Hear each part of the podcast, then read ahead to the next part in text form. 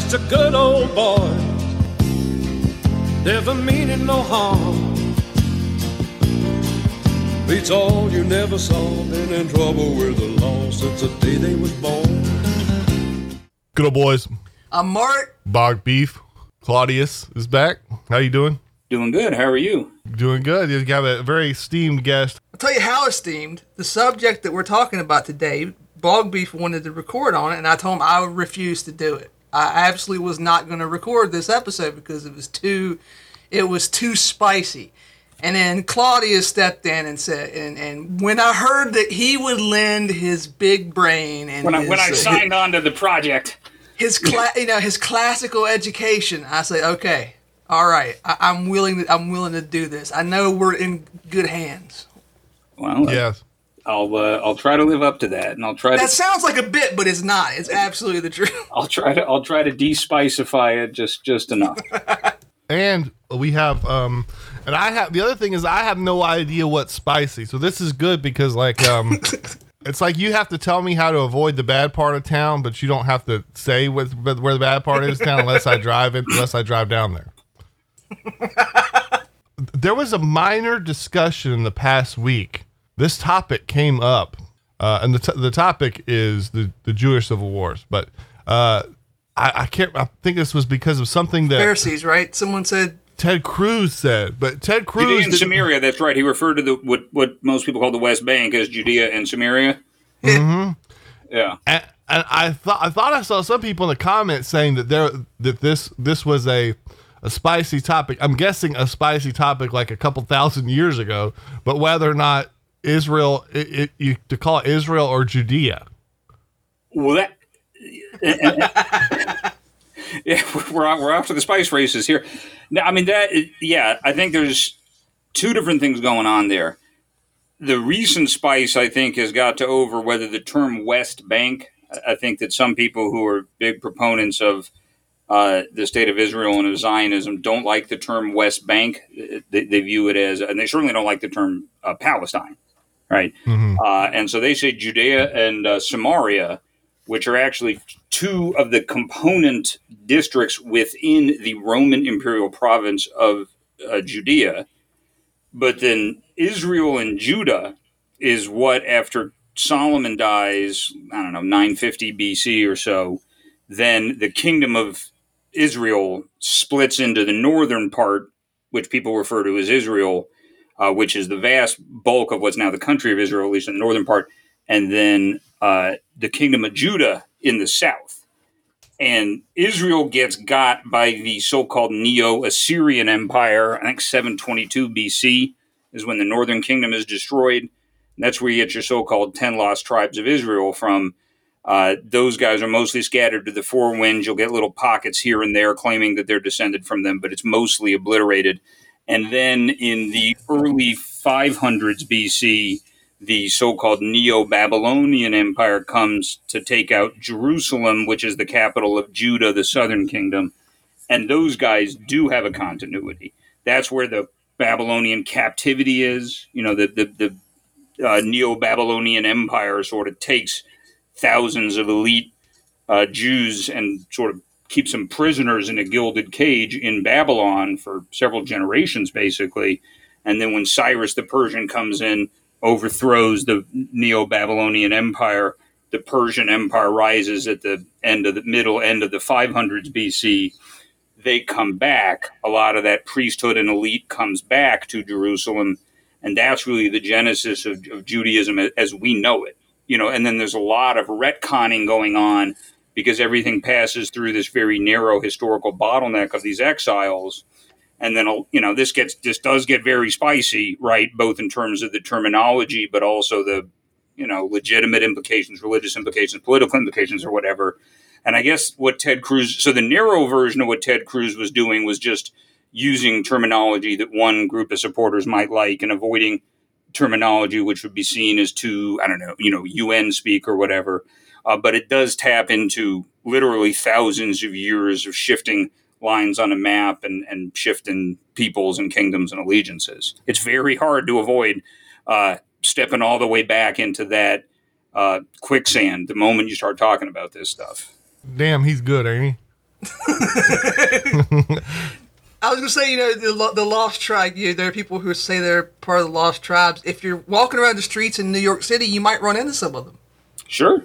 The the I mean there are the, the the um you, you, and you see two ways of again there. You know one is the the uh, destruction de, de- destruction of the kingdom but then you also have uh, after uh, Jesus' ministry you have the apostles legendarily start to spread out. And so these aren't Jewish tribes anymore but this is where I think it's Thomas right doubting Thomas puts his fingers in the wounds I think he goes to India the story is and and Mhm. starts evangelizing there and so you end up with you know what 1500 years later 1600 years later when you get european contact you get guys just saying hey what are you talking about we've been here the whole time yeah, both early Christian communities there, and there was also a Jewish uh, diaspora in India. I think they were called like the Mabarites or something like that.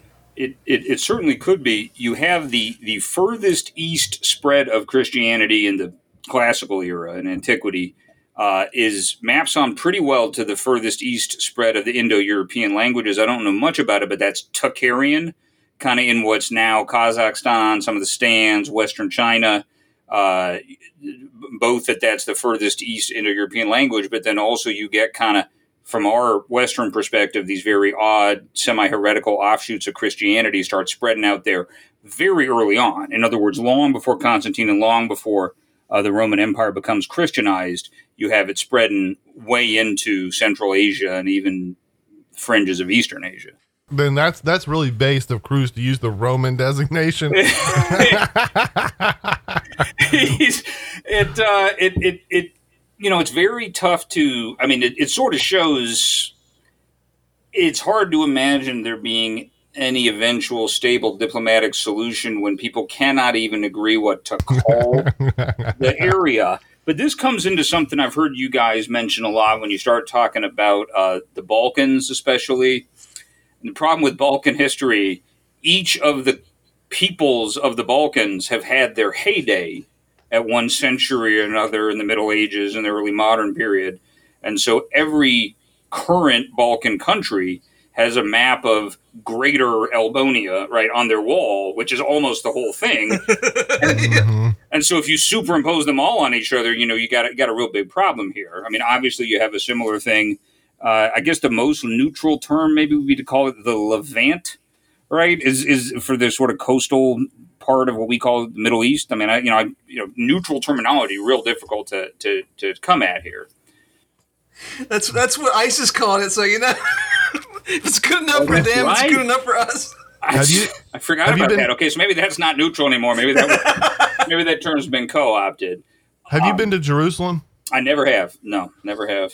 I, I, I haven't either, but I've if you look at on I've, I've seen these these tours of these major holy sites, and it's kind of amazing. Probably like the height of people talk about how bad. I mean, I, I don't have any love for things like the UN or whatever you call the the sort of world order right now, but uh, regardless, all these holy sites have like perfect they they've perfectly partitioned them out. So like some of them like uh it'll have like you can go to this holy site and look at it and they've they've sort of done cutaways and put put uh uh sort of um uh, you know uh, walls here and there so that a muslim a christian and a and a Jew could all go to this holy site and nobody could see each other and everybody could have fun and do what they need to do.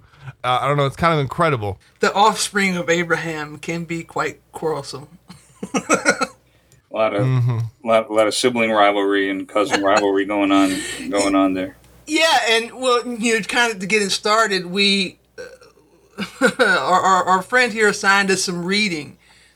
Josephus is the War of the Jews, and uh, I tell you, the war. Sorry, I, I tell you, I read I read the history of the Peloponnesian War in high school, and that is a longer book than this, I think, and it was a lot easier read than than Josephus, which a lot of this was like not just literally brothers, uh, brothers. Like there's like th- fifteen guys named Hyrcanus, and they all hate each other. Yeah, And uh, but you know, I guess uh, I, I guess this gets into a, a quick question about you know reliability. It's like he's writing for an audience that might enjoy if that you um, play up that aspect of your own people, right? Because this is kind of a Benedict, kind of a book by a Benedict Arnold figure, right? Yeah, no, absolutely. Uh, so Josephus or Flavius Josephus, as his as his Romanized name is, uh, Josephus is writing.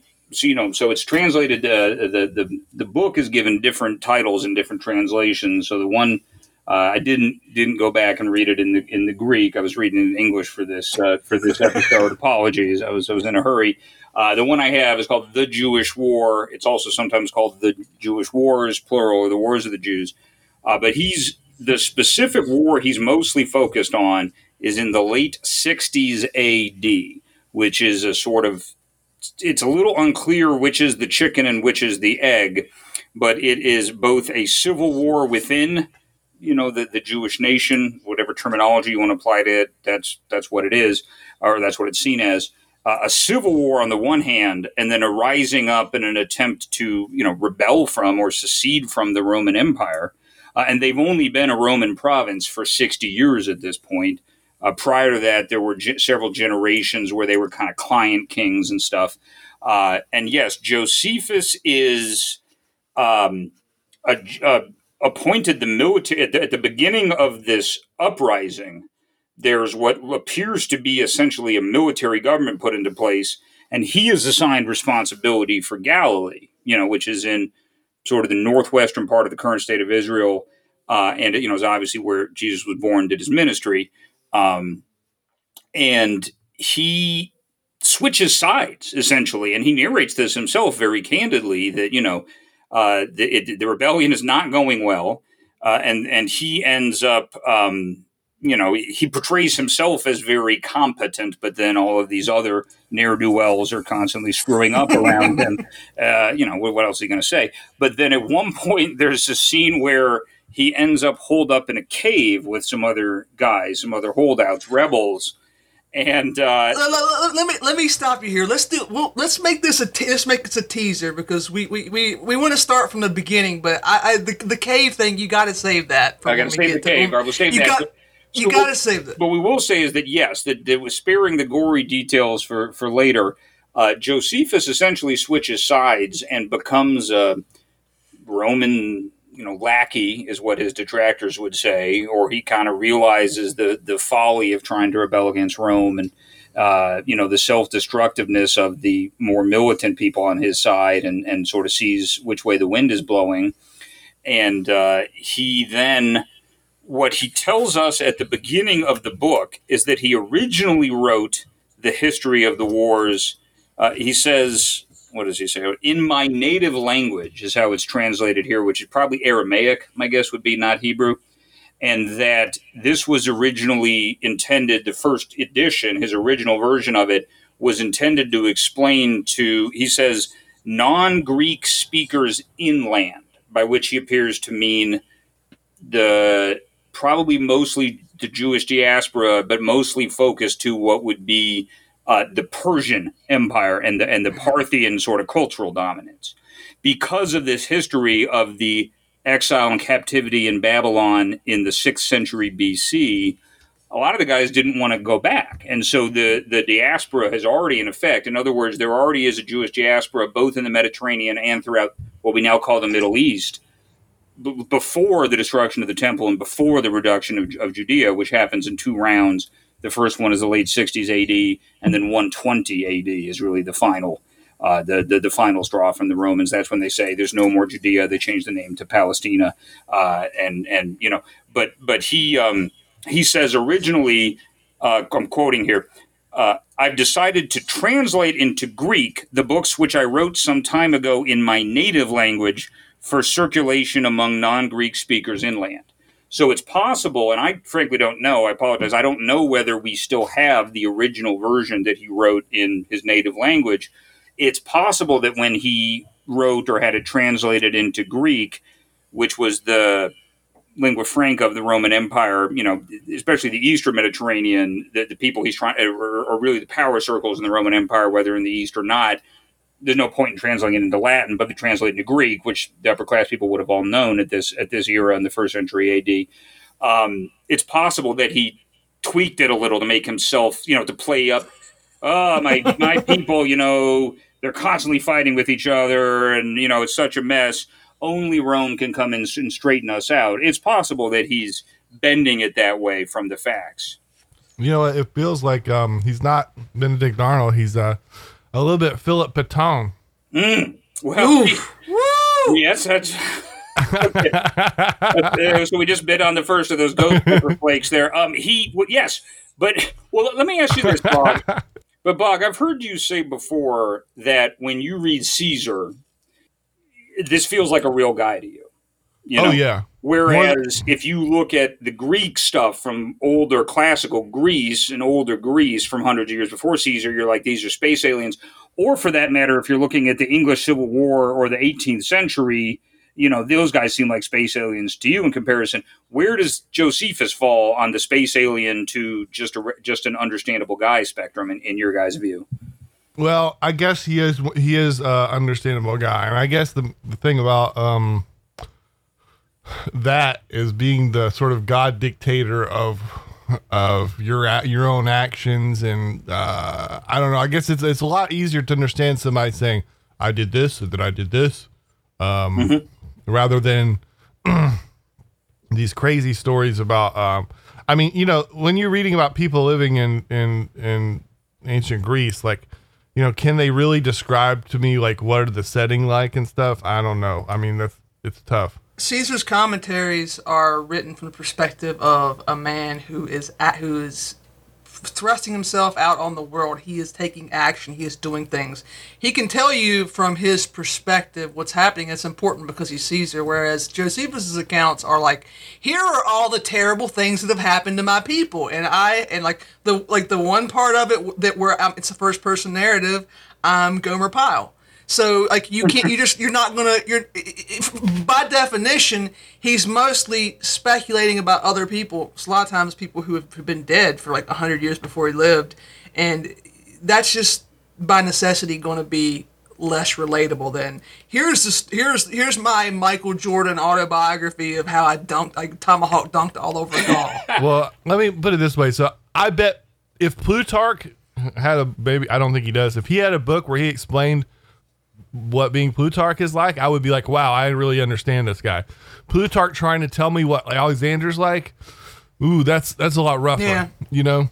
That's an excellent point, and you do have here something similar. You know, with with Josephus writing this narrative, which includes himself as a major figure, and which has both the blow by blow of the military stuff, including a bunch of gnarly sieges of Jerusalem and other uh, towns, really kind of brutal stuff in some places, and you know, y- y- y- and you get the sense real quick that it's the civil war aspect of it with the different uh, groups within Israel, within the Jewish state fighting against each other, seems much more violent. And I mean, the Romans, they're very violent, of course, but it's less personal. It's more just, hey, we're, we're administering the empire here, whereas the stuff is very, very personal. Uh, sort of maybe similar between Caesar's perspective on him fighting the Gauls versus his perspective on him fighting Pompey and fighting the senatorial oligarchy.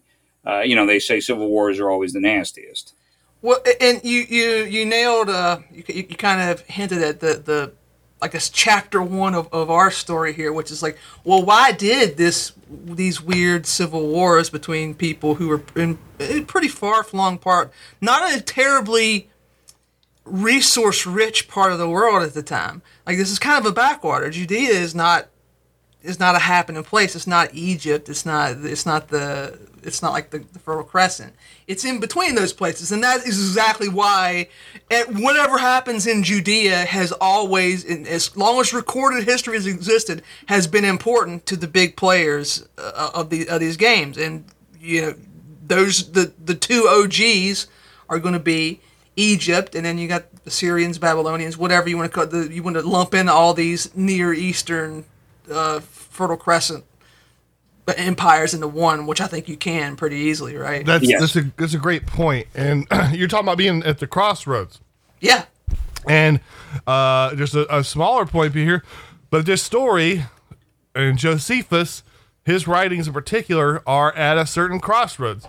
let me tell you, on the right wing, there's a lot of guys that are they're very into uh, Christianity. A lot of guys they're into the Rome, they're into the marble statue thing. This is one of the only places that you get the authentic.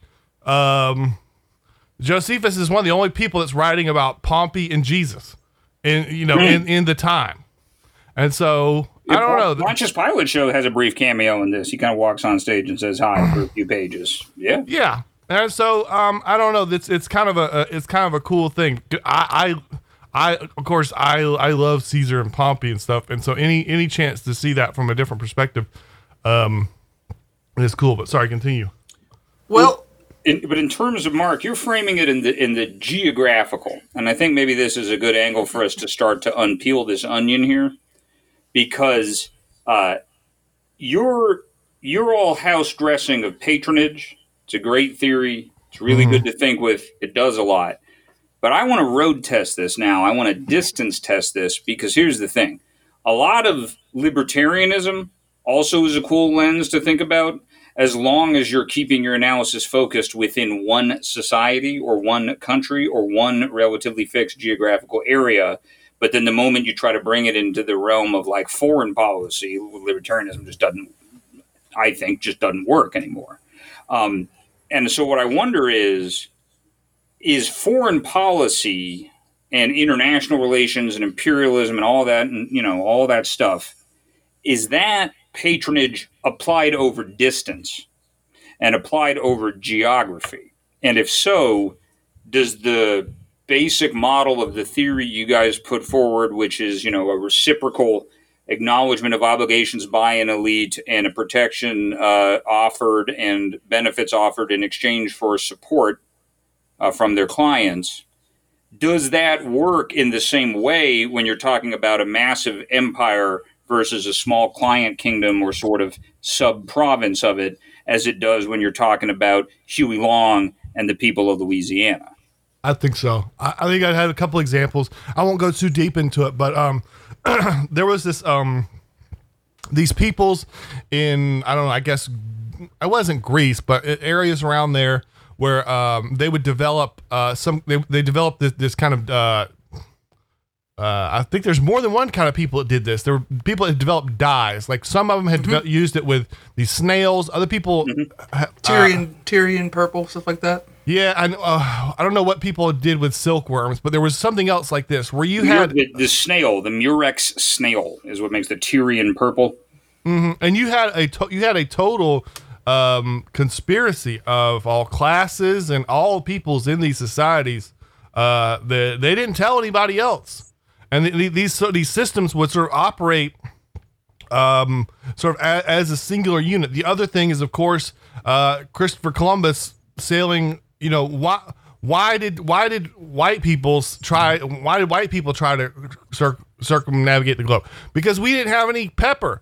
Everybody else had pepper, and the people in the, in the Middle East and with stuff were were basically scamming us. If people were just sort of uh, floating in the ether and there was no real civilizations, then we wouldn't have been getting screwed on the price of pepper so bad. That, you know how Lindy that story is. There's a great. Uh, there's this great anecdote. The, the Han Chinese tried to send an embassy to the Romans during. I mean, they eventually did. They did eventually have an. Like, they did eventually talk to each other. But this is way earlier on. It might have been in the time of Augustus. Anyway, it was it was well before the the, decline. It was it, what happened was they they talked to the Parthians because to get from China to to Rome, you would have to either go down the Indian Ocean and then go overland through Egypt, or you could go through or you go through Parthia. And so like they the Chinese stopped and they knew the Parthians who were a lot closer, you know, the, like Afghanistan, uh, in uh, parts of India, uh, Iran. And they said like, "Hey, can you help us go find these Roman people because we want to talk to them?" And the Parthians were like, "Well, hey, if we do this, we're not going to be the middleman anymore. So they fucking lied and said like, oh yeah, to get to Rome, you got to like sail around the entire planet, and it takes like it, mm-hmm. it, it takes a, it takes like 15 years to get from from one place to the other. It's, it's no no big deal. Don't even worry about it. Like this is like the, the middle the, the near Eastern middleman thing is is is like as old as recorded history. Well, and that's and that's the question is you know is geography destiny meaning if I give you a detailed map of a place, a good topographical map, and I show you, hey, here's where the swamps are, here's where the forests are, all that, can you reason out with a pretty good degree of prediction how the history and society of that place is going to go down?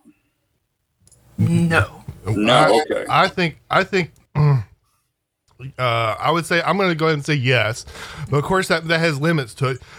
But I mean, there's also situations where the people aren't the prime mover there. Like you have those steppe places where it, the the steppes don't really tell you anything about people other than they got to keep moving through. But I mean, Greece, uh, Greece is the strongest example because, like, I don't know if um, if living in plains tells you everything you need, like, is, is super important for how you organize your society. But I know, like, Greece has these places where it's a it's a effing mountain on an island. It like the it's like an island of a mountain, and you look at those places and you're like, this is just completely impossible to invade. How would you invade this place? Like, um, And why would you want to? Well, everybody. well, I mean, that, that was that was one of the like the ultimate laconic phrases, right? The Spartan king says, like, like, look how rich the Persians are, and they just want to come here and steal our bar, our shitty little barley corn islands. well, Like, you know, you know, I, I mean, yeah, obviously that's you know that's that's uh that's cap as the kids say, but you know he, he had a point. well, yeah, but you want to invade it. I mean, I want to invade and kill anybody that's sort of uh, vulnerable to it. You know what I mean?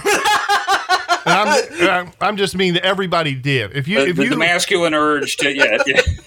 Th- this this is how people felt. But like, if you look at Greece, you're just like, no, thank you. How would you invade these places? I'm guessing people uh, uh, did, but I mean, it's um, You would hire other Greeks. That's usually that's the, u- the usual answer. from my understanding, the the Italians and the Germans most unperformed underperformed in World War II. Uh, even the Italians were getting their asses kicked. I mean, Yeah. if the Greeks had 40 less IQ, they, they still would have uh, uh, had the same sort of civilizational trajectory. Is, is, the difference here is that uh, if you live in the Middle East and you're in the you're in the, the crossroads of the world, you're getting invaded every five minutes. Okay. So I, I made a bombastic answer of no, but like it's kind of like no, but to the question, is geography destiny? Right, because like, because I mean, obviously to some extent it is, and we like, and the place that we're talking about today is a great example. You have, you have these this fertile river valley in Egypt, another fertile river, river valley uh, uh, with between the Tigris and Euphrates, and these two are the prime movers of, uh, like I guess the bronze the Bronze Age and and, and Iron Age of the, of the Near East. Like these are the these are the places where all the action happens at first, and like for obvious reasons. And we uh, you you mentioned them, and I know Bog Beef and I both read them back in the day. Jared Diamond wrote uh, extensively about this in Guns, Germs, and Steel, which used to be a progressive book and is now like part of the right wing canon, I guess, because he's been canceled along with everybody else. Uh, he's, he lays out why river valleys are like a, a cheat code for, for starting your your civilization. You have these yearly floods that bring in nice fertile soil. Uh, you have this. You don't have to worry too much about irrigation. In the case of the Nile, like Egyptian civilization is just a, a- like a really long snake that follows along the course of this river. Uh, it, it's a it's a really nice jumping off point. And it and it's also it's it's relatively immune to being invaded from the outside. So Yes, you know it might as well be a, it might as well be a damn spaceship compared to it, uh, the Levant's vulnerability from all sides. As long as you control the southern the southern reaches of the Nile, you're set in Egypt. Yeah, it, that so in that sense it is like in Bog Beef's point about Greece. You know, Greece is the opposite. It's these little these little shitty hilly hilly islands that don't have great land. You you can you can understand why Greek people like the the independent minded, quarrelsome Greeks would come from a place like that, whereas Egyptian society has is close to the opposite uh, as you, as you can get to that. Like, and also the Chinese River Valley societies are the same way. Very we'll say communal, right? You have the the god, you have the god emperor who was a, a, a kind of historical archetype, but that was a pretty recent invention in human history. That only happened because you could muster huge amounts of people because you had all this, you had this very easy and cheap farmland from from the river valley. You could feed uh, uh, thousands of people to build you a giant stone uh, triangle to bury yourself in. You This, could do all these. This is the part where you should splice in Paul Robeson singing "Old Man River." By the way, yeah, let, let my people go. Yeah. Uh, the reason I said no, and Jared Diamond tries to spends a lot of time in his book trying to get around this fact. Uh, you guys know about the Mississippi River, right? the, there's no re- there's no reason that that these that, that places like like the Mississippi should have been like there was Cahokia, right? But Sure. that's not that's not that is not Alexandria. That is not Babylon. There are all these places in the world that had the right recipe that simply didn't didn't become that. And he kind of he does some cope about how well we have uh, you know there are more cro- uh, crop spread from Eurasia Yep. and stuff. Except the problem with that is mm, the Western Hemisphere produced a lot of the staple foods. Corn is uh, corn dis- absolutely destroys wheat when it comes to feeding people. well, this is the old and the old line of you think about Italian food. You know, al- almost all of the main ingredients of Italian food are post-Columbian interchange, right? You know, tomatoes, noodles, all that stuff, right? Like it, it, uh, uh, the the. But uh, doesn't Diamond say hi- his how he tries to get around a lot of this is he says, well, Eurasia is oriented on an east-west axis, whereas Africa and the Americas are oriented on a north-south axis. And so if you have that east-west axis, then um, plants, animals, lifestyles, everything like that can kind of ricochet back and forth and, and Yeah. set up a positive. You, you know, they're more translatable and mix and matchable. Uh, it, that gets you part of the way there. I don't know if it gets you if it gets you all the way there. Um, It it, do, it does, but it, it's just in the end, it you you can't explain why you know the as like look how young the Aztec Empire was. Sure. You know the the Incas, the Mayas. These were not ancient peoples compared to, to what was going on in Eurasia. For what I don't think geography can account for all of it. I, I won't go, we won't need we don't need to go any further than that. I don't think. I I, I think if if you if you go ahead and read his book today and see what you think about it. I I I no longer buy it. I think people are just different in in certain in certain ways, and there's just no way to get around that. Well, by the way, I mean, the main debate about this, um, the sort of, I mean, people don't debate this on national news, but in in back alleys, the the main, if you ask someone on the on, it's like on the it's like on the right, and I don't mean like your, uh, you know, your the your neighbor or something, but people that write articles and stuff, they will say something like that Jared Diamond's wrong. He's a lib and he's ignoring things like IQ and stuff like that. Now, the problem there is that I thought that the I thought like if you're a far right wing, uh, you know, uh, super guy, isn't the whole argument that Northern Europeans got IQ because of geography because they were close to the poles and you had to they had to have big old brains to figure out how to survive in the winter, blah blah blah.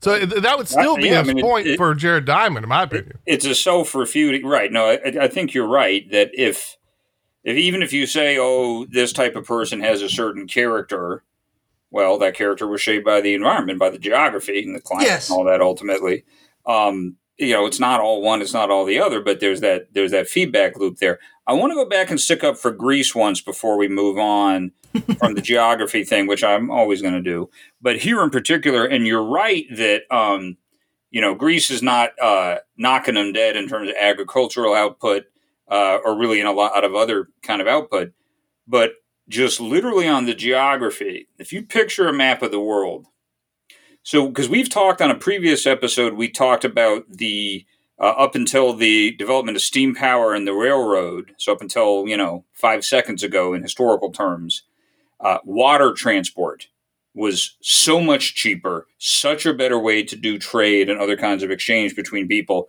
than overland export was. So picture the whole uh, map of the whole world uh, in your mind, what is the area of the most fractal? That's not the best word, but uh, crenellated coastline, where you have the highest ratio of sort of ability to do water interchange trade or navigation versus inland in the whole damn world. Aegean Sea. I would, I, I would, yes, exactly. It's it, the Mediterranean is already kind of a fractal, maximized coastline, and then within that, you, it's like uh, Blade Runner and right enhance, enhance. You, you know, you zoom in on the fractal of the fractal, which is the Aegean Sea, the Attic Peninsula, all this stuff. So you could look at this map and pin the tail on the donkey. If you're an alien, you know, you come in and say, if you, if you know this fact, which is it's a lot easier to get this cultural interchange going when you're doing it over water versus land, assuming that's true, if that's the axiom we start with, you could be from Mars and you could look at this map and you could make a decent, educated guess that something was going to pop off uh, in Greece. I have this. I had this um uh generational bridging moment. So I I work in the construction industry, and you have um and I would I would talk to these guys that they're sort of uh, construction professionals of various types. Let's say engineers, um, engineers, general contractors, stuff like that. And what you'll find is what these guys do a lot of the when they're when they're you know everybody has that that I don't know about everybody, but pe- people have time in between uh, in between tasks where they can't really do anything. Um, I guess truckers have that what 34 hours they have to do every so many days or whatever. But these guys would be like, well, they got 10 minutes in between meeting A and meeting B. So what are they going to do? Most of the time, what they would be doing is they would be looking at Google Maps, usually the professional version, which is like its own program. And they stare at these maps, and I would sit there and stare at them with them, and they would tell, they would, um, you know, one of the things they would they show me is, um, if you, this guy was looking for, um, where the septic system is, and he said, and he told me, he just said, um, you just look for the green spot, uh, because that's where it is. But uh, these people, they stare at maps. I remember thinking, I was like, gosh, if you guys were 20 years younger, this would be a paradox game. Well, you archaeology, you'll sometimes find. I mean, every once in a while, they'll they'll find a spur of a Roman road just by looking at satellite pictures and saying, "Oh, there's something up with the fields here," and then they'll go dig it up. And what do you know? Yeah, there's a Roman road there. Or they could find mass grave, quote unquote, find mass graves in Canada, which was a, a huge hoax by doing that. But I, I, I point. It, it's an evolving technology. There's still a few Yeah. bugs in the. a- a- absolutely. we'll move on, but I want to throw a wrench into into all this, and I, I, I got to do it. I'm sorry, Jared. You know, uh, his book. You can read everything in this book and think about the geography, you know, of the Western Hemisphere. Now, it explains why the people living there never thought, you know, it would be cool, like a pottery wheel or maybe a wheelbarrow. You know, we don't have it. We don't have any oxen, but we, you know, I could you could put wheels on a cart, and it would be a lot easier to move our stuff around. You you just you can't explain that through like geographic determin- determinism.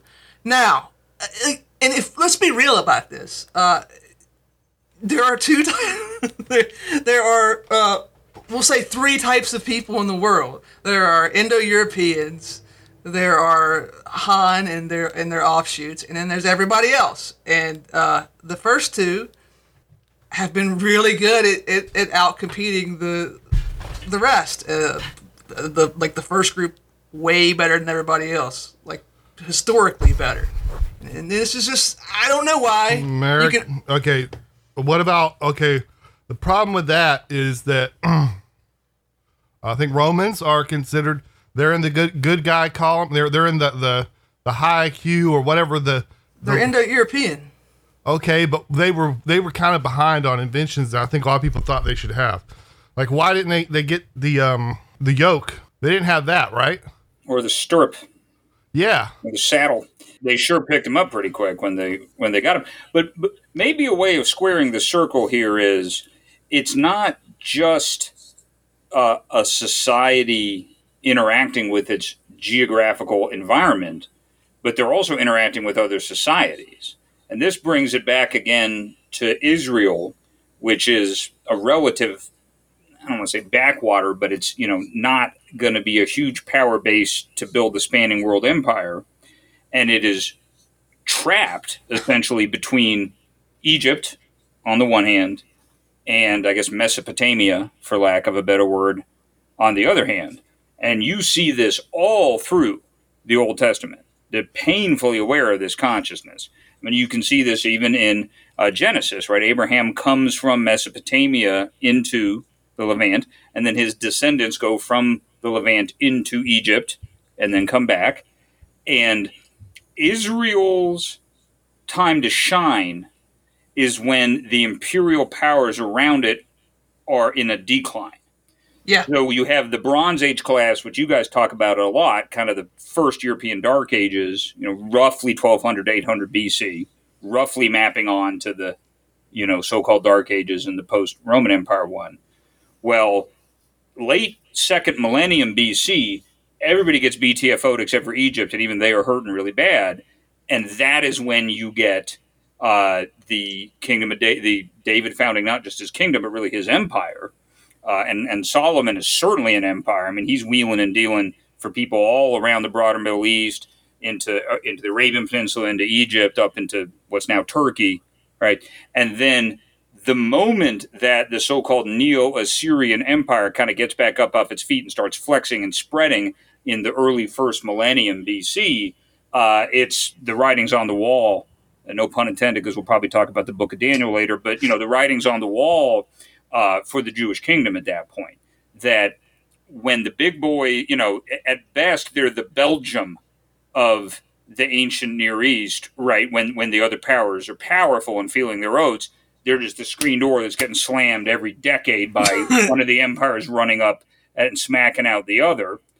Um, isn't Armageddon right? It's Megiddo, and there's some huge battle right in Megiddo where Egypt is, you know, flexing up there. I mean, that's really far for in the and in the ancient time frame and context for a kingdom and empire based in the Nile to be projecting huge armies up into what's now not just Israel, but also even up into Lebanon and Syria, th- th- those areas. That's Well, a you- big undertaking back then. if you like your geographical determinism, then here you can have some as a treat. The, the the the big problem if you live in the Levant is not you- you're wedged between these two like places. They're always going to be great because of like you know, the river valleys, etc. And the land is just really nice and flat. Yeah, yeah. There's some deserts and stuff, but you know, moving an army across the desert's a lot easier than moving across water, moving across mountains. And in this per- time, time period, like what's what's the the fighter jet of the era? It's the chariot. Mm-hmm. Chariots work great over this kind of land. They're they're they're built for that.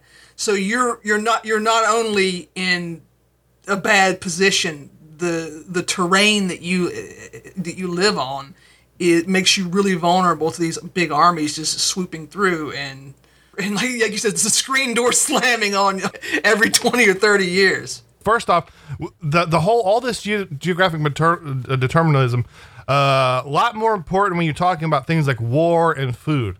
Like today, Germany can demand things out Yeah. of Greece, and they can't just say, "Well, you can't climb these mountain islands we have, buddy." Um, they actually have to send them money. Uh, but furthermore, That's the country that disproves geographic determinism. By the way, if you were an, a space alien looking at the wor- at the world and like whatever at the, t- at the we'll say the turn of the millennium, like oh this place is gross. It's nothing but forest and it's cold and there's nothing good here. I bet you these German people are never going to do anything. They're not. They're going to be like hmm. Siberian peasants for the re- for for the rest of history. Nah, it's not how it happened. well, it's the other theory is that it's. You ever play Monkey in the Middle? Yeah. Uh, so this is I I'm sure a lot of people have it. They're listening to it. It's kind of this bru- uh, the version I played was this brutal game you play uh, when you play. Uh, I did high school football. You're standing in the middle and you're surrounded by 250 pound gentlemen, and one of their name gets called and they come to destroy you. And being and so being in the monkey in the middle is a very dangerous place to be. So the, the other theory about that is that whoever is this part of someone's going to live in this dead center of Europe, and whoever it is is the monkey in the middle. And so they're going to either have to be the baddest man in the world to live there, or they're gonna get or they're gonna die. But th- this is sort of how, like, every step of the expansion of Rome, they view it as a defensive step, right? Yes. Even though they end up a thousand miles away from the little village with the wolf, you know, nursing the kids, right? They're every step of the way, they're like, well, we had to do this to protect ourselves.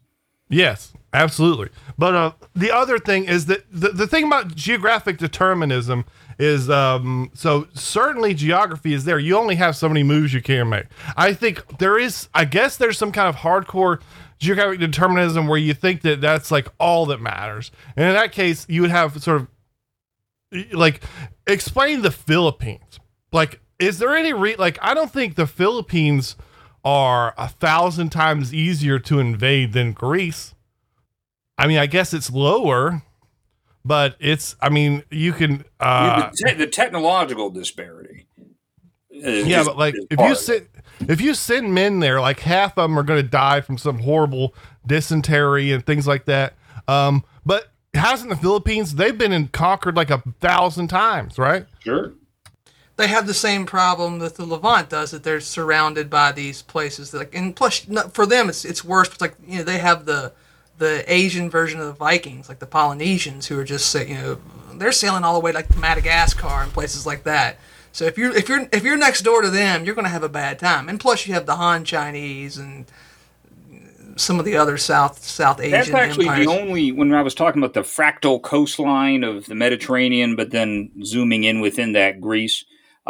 The the the runner up there in terms of a complicated coastline would be East Asia, I suppose. Yeah. Indonesia. Yep, that whole up and down, you, you know, even if you look at what is it, Beijing or whatever, but northeastern China has that funky kind of whatever. I mean, it's a sea; it's really big, but with the lobes coming off of it, tucked in between Korea and, and, and northeastern China, that is not quite as fractally bound up in itself with all those points of hyper uh, uh, navigational contact the way that the Eastern Mediterranean is, but it's pretty close.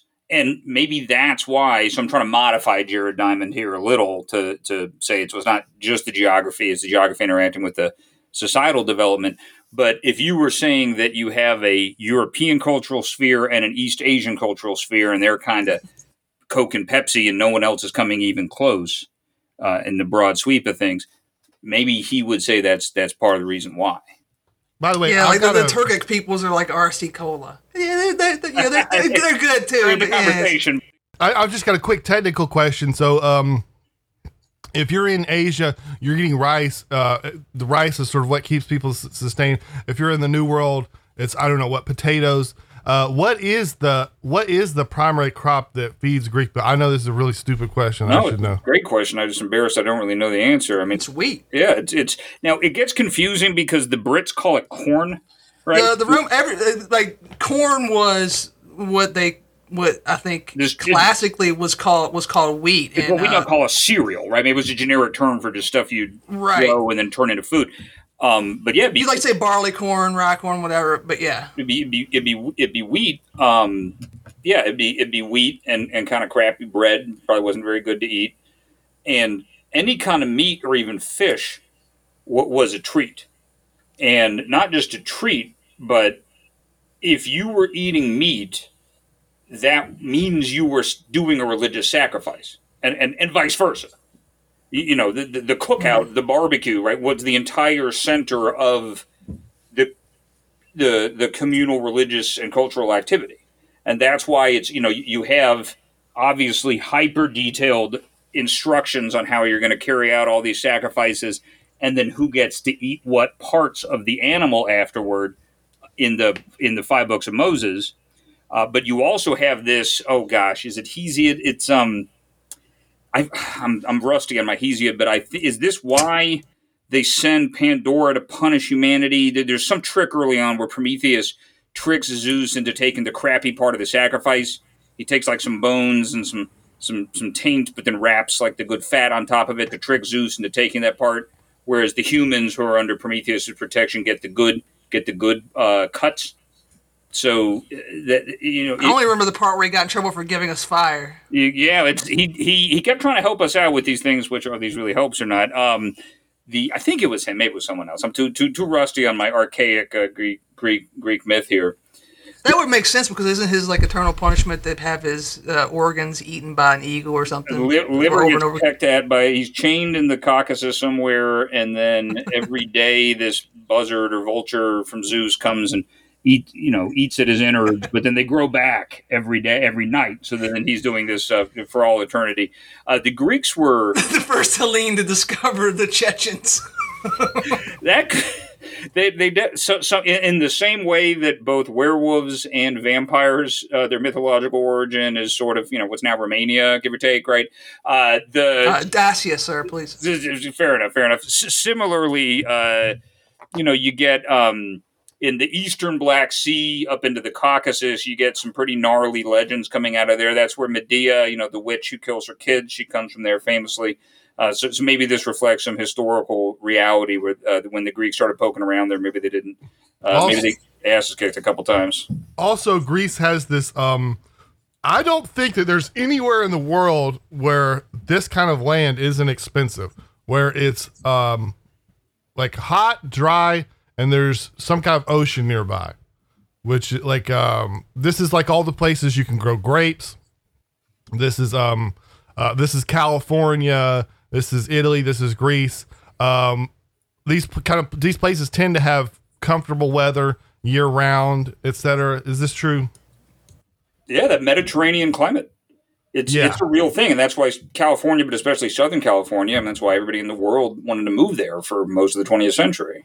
Yeah, I mean it's uh th- you know there's this guy that all the right wingers like the uh, the the food theorist, which by the way, I don't know if you know his name, but I've read that the uh, at the time of the Roman Republic, the the the best-selling author, the people that that people actually read was not a was not Pompey and Caesar. It was it was a health guru Sure. that said that the best way to live a long life was to uh, get drunk a lot and go to the baths and uh, eat whatever you want and all this kind of like these kinds of people have succeeded for years. But anyways, uh, that's not in, this. in the same way, if you just go, you know, if you, I don't know, go to even a news website, let alone just dipping your toe into that broader popular stream, the stuff we're chattering about doesn't even move the needle. You know, it's Mhm. it's celebrity stuff and how to how to stay young and look hot.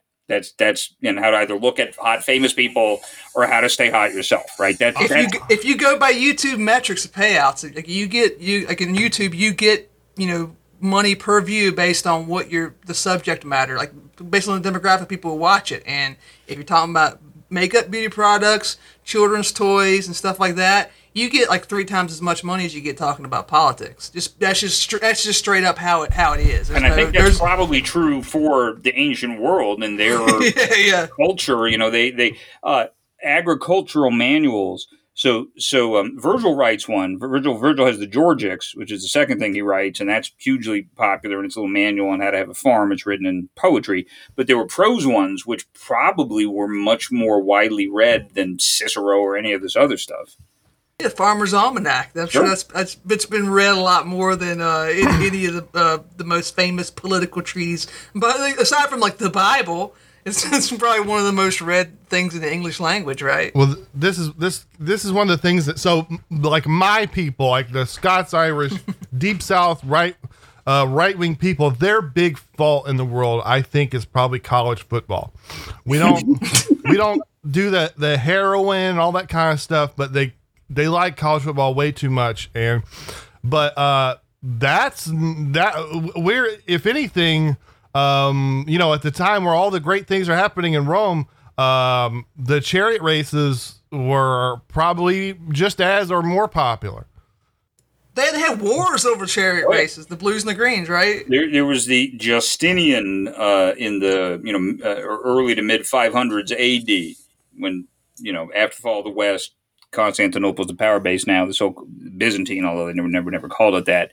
Yeah, he had the there was a, a, a chariot riot got out of hand, and he had to massacre tens of thousands of the citizens of Constantinople. Uh, it was one of the st- maybe the single bloodiest thing that any Roman emperor ever had to do to their own people. Uh, and it started as fan bases that got it just, you know, conflict between uh, fans of different teams and the chariot races just out of control. But so, uh, probably horse races by that, not chariot races. I got to cut in. Do you the thing you take the, the Byzantines? They did not call themselves Byzantines to them. They were Romans. Uh, you know- you you on Twitter, you guys. I know Bog Beef knows. You know that Nicholas Taleb guy. Mm-hmm. The, you know? Do you know who we're talking about, Claudius? Oh yeah, oh yeah. like, like, you know how he gets really mad if you call him Arab, Yeah. right? He's like, I'm Phoenician.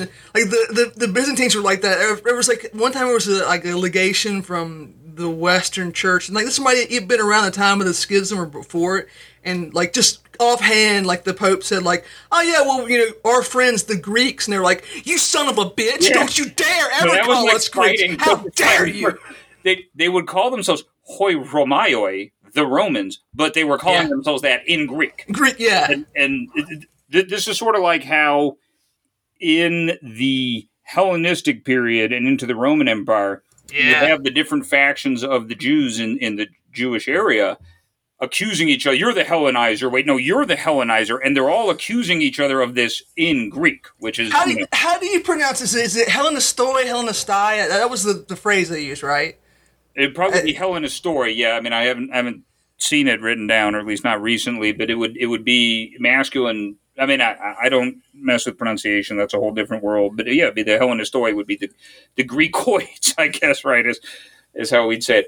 But do, these um, so we've talked about how there's a line of control between the Mesopotamian sphere on the one hand and the Nile based Egyptian sphere on the other hand. And depending where that line is, depends who it is that the Jewish people have to look up to and be more worried about.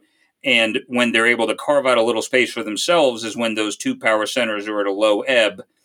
But if you zoom out one more level of generality, you can picture an invisible line on the map you know, somewhere in the Eastern Mediterranean or in the Near East or Middle East, the line of kind of where a Mediterranean or European sphere ends and um, Eastern, for lack of a better word, What they would have called. Asian at the time, Asia, but we would call it exactly. Near East. the Asian line, and that line moves back and forth a lot. The, Mhm. fur- the furthest westward movement of that line, I guess, has to be the Ottoman sieges of Vienna in the 1500s and 1600s. You know, they're knocking on not just Central, but almost Western Europe's door at that point.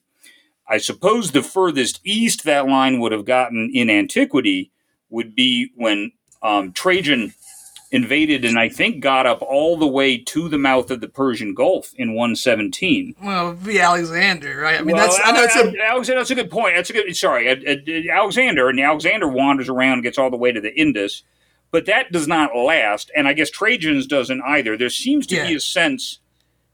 I mean, you have the Seleucid Emperor, which I guess is is a big chunk of that for a while. But um, yeah, no, that's a good point. Actually, that eastern line does go all the way to the Indus and up into what's now Afghanistan and some of the other stands. So, and then they leave a lot of residue behind there. But that line goes back and forth a lot. That east-west one yeah. and there's a north there's another line bog you alluded to this earlier talking about getting at the spices and and and the middle eastern middleman and all of that how Uh, you're hooking up the trade routes there's like a northern way to do it over the steppes and then there's a southern way to do it through the Indian Ocean that's going to be controlled by your Red Sea, your Arabian Peninsula, maybe your Persian Gulf. And where that line goes and fluctuates uh, is not so much, hey, an army's going to invade me the way that east west one is, but is massively economically, culturally important. Yeah, uh, the classic example for this these kinds of lines is a lot of people have noted that it's weird um, that Armenians are considered white, and I, I, I, I, they have been since at least the colonial times, back when being white meant something more than a social justice thing. Like back when white was like a legal definition, Armenians were white and people like Chechens and stuff weren't. And there's a lot of people that come up with a lot of stuff about this, but really the answer is well, Armenia was Christian and Yeah. they just used Christian when white would just meant the same thing. And because of a video you sent us the other day, I didn't realize Armenia was the first Christian uh, Yeah. kingdom. Oh yeah, before Constantine. It's it's. I think Armenia and Ethiopia fight it out over which one claims they went Christian first, but I think it is Armenia, from what I know. Uh, uh, long before. the we- the West is just like the West used to be known as Christendom. Uh, and, and until the Enlightenment, you went and even after the Enlightenment, but Right. that has only that's only become untrue in like we'll say the last hundred or hundred or so years. And there's Right. a history. There's a relatively recent history of the 1500s and 1600s. I guess on a, this episode we have to specify AD rather than BC. um, they called the destruction of Christendom. You know, the wars of religion and all the way through to Thirty Years' War and uh, you know Reformation, all that. And and he frames it up exactly like that. He says this is when Christendom died and Europe was born. Right. And and so Armenia was like just east because because some people was because like uh, this is the reason why. Uh, well, anyways, Armenia was just east of Roman Empire, Yep. but was Christian. Whereas if you was to do the count back during just Roman times, then I don't think Armenia would be counted as far as you know. It would be uh, not that they would use this designation, but but you know what I'm saying. They wouldn't have. The, here's the here's the thing about like I guess since we opened the can of worms earlier, we can we can safely talk about this. Like the people who lived in Armenia in uh, let's say we'll just say a good number 100 BC, and the people who live in Armenia now Big Are old not- big old butts. They're they're not they're not going to be the same people. This is true of, of a lot of places. Uh, well, everywhere. This is just there were massive migrations of people, so uh, that that's difficult. What do you mean? Mm, that's not. I'm, I'm, what do you mean? I don't. I don't think it was like a. They, they weren't blonde haired and blue eyed. Okay. Uh, I mean, We- do you think I- so? Was no, it? but I, I don't. I don't know, but I don't want to. Well, but, but, but uh, t- t- t- take another example, which would be the fall of the Roman Empire in the West and the creation of the different German kingdoms. And there's a lot of, still to this day, a lot of argument about are we talking about hundreds of thousands of people coming in, men, women, children, whole families, multi generational, and they're really taking the land and kind of replacing the people? Or are we talking about a relatively small warrior aristocracy coming in, taking over, and then everything else kind of keeps going on as it was before? Uh, Mark, your favorite uh, novel, Ivanhoe, gets I was right just- at this. And I read this on your recommendation after uh, you, you said it was your favorite book. And it was not what I was expecting. I was expecting, uh, you know, you know, gallantry and daring do, and it is just a straight up race war from the first chapter of you know the good dowdy Saxon majority that's oppressed by these. You know, the Normans are almost like the Klingons in this setting, right? Of the, these evil invading overlords, but you know they're outnumbered. Seems to be the subtext going through the whole thing. Is there's just not that many Normans compared to Saxons. Yes, uh, the, uh, I'm glad you went there because I was I was about to too. I was gonna say like you, we like, like we're Angloids. We, we think about it in this. This is the this is the perfect example. Like the the uh, Ang- Anglo Saxons versus the Normans. This is a conflict between like people who came from the Danish peninsula. This is a really related people having a conflict. Like yeah, one of them speaks French and one of them speaks uh, English, but they're not really they're not that different people uh, no matter how you cut it. They're, they're cousins. It, it, it, the, it, it, the worst you can say is they were cousins. When you're talking about the mediterranean you're talking about wh- who lives in greece today who lives in uh, our good friend who does the x-files podcast with us. His family comes from uh, uh, came from part of anatolia. Uh, much different composition of people who live in that place now than even 150 years ago, much less in the time of, you know, we'll just say throughout Trajan. And in the story that we are eventually going to get to, there are massive genocidal wars where, hunt, or if you believe the sources, which you can't always, but it's what you got to go on, hundreds of thousands of people are wiped out, entire provinces are depopulated. So that's what I mean when I say like you can't say well Armenia today and Armenia then are the same thing. Uh, you you can say that, but when you're talking about like what did they look like, I'm not sure, but I know I'm like 99% sure they didn't look like what they look like today, one way or the other. There's a mixture, and it's like um, and some people are all of one, all of the other. Uh, good example. I tell people there's a uh, beautiful uh, Greek like javelin thrower or something like that. Whatever you know these, which is kind of Greek in itself.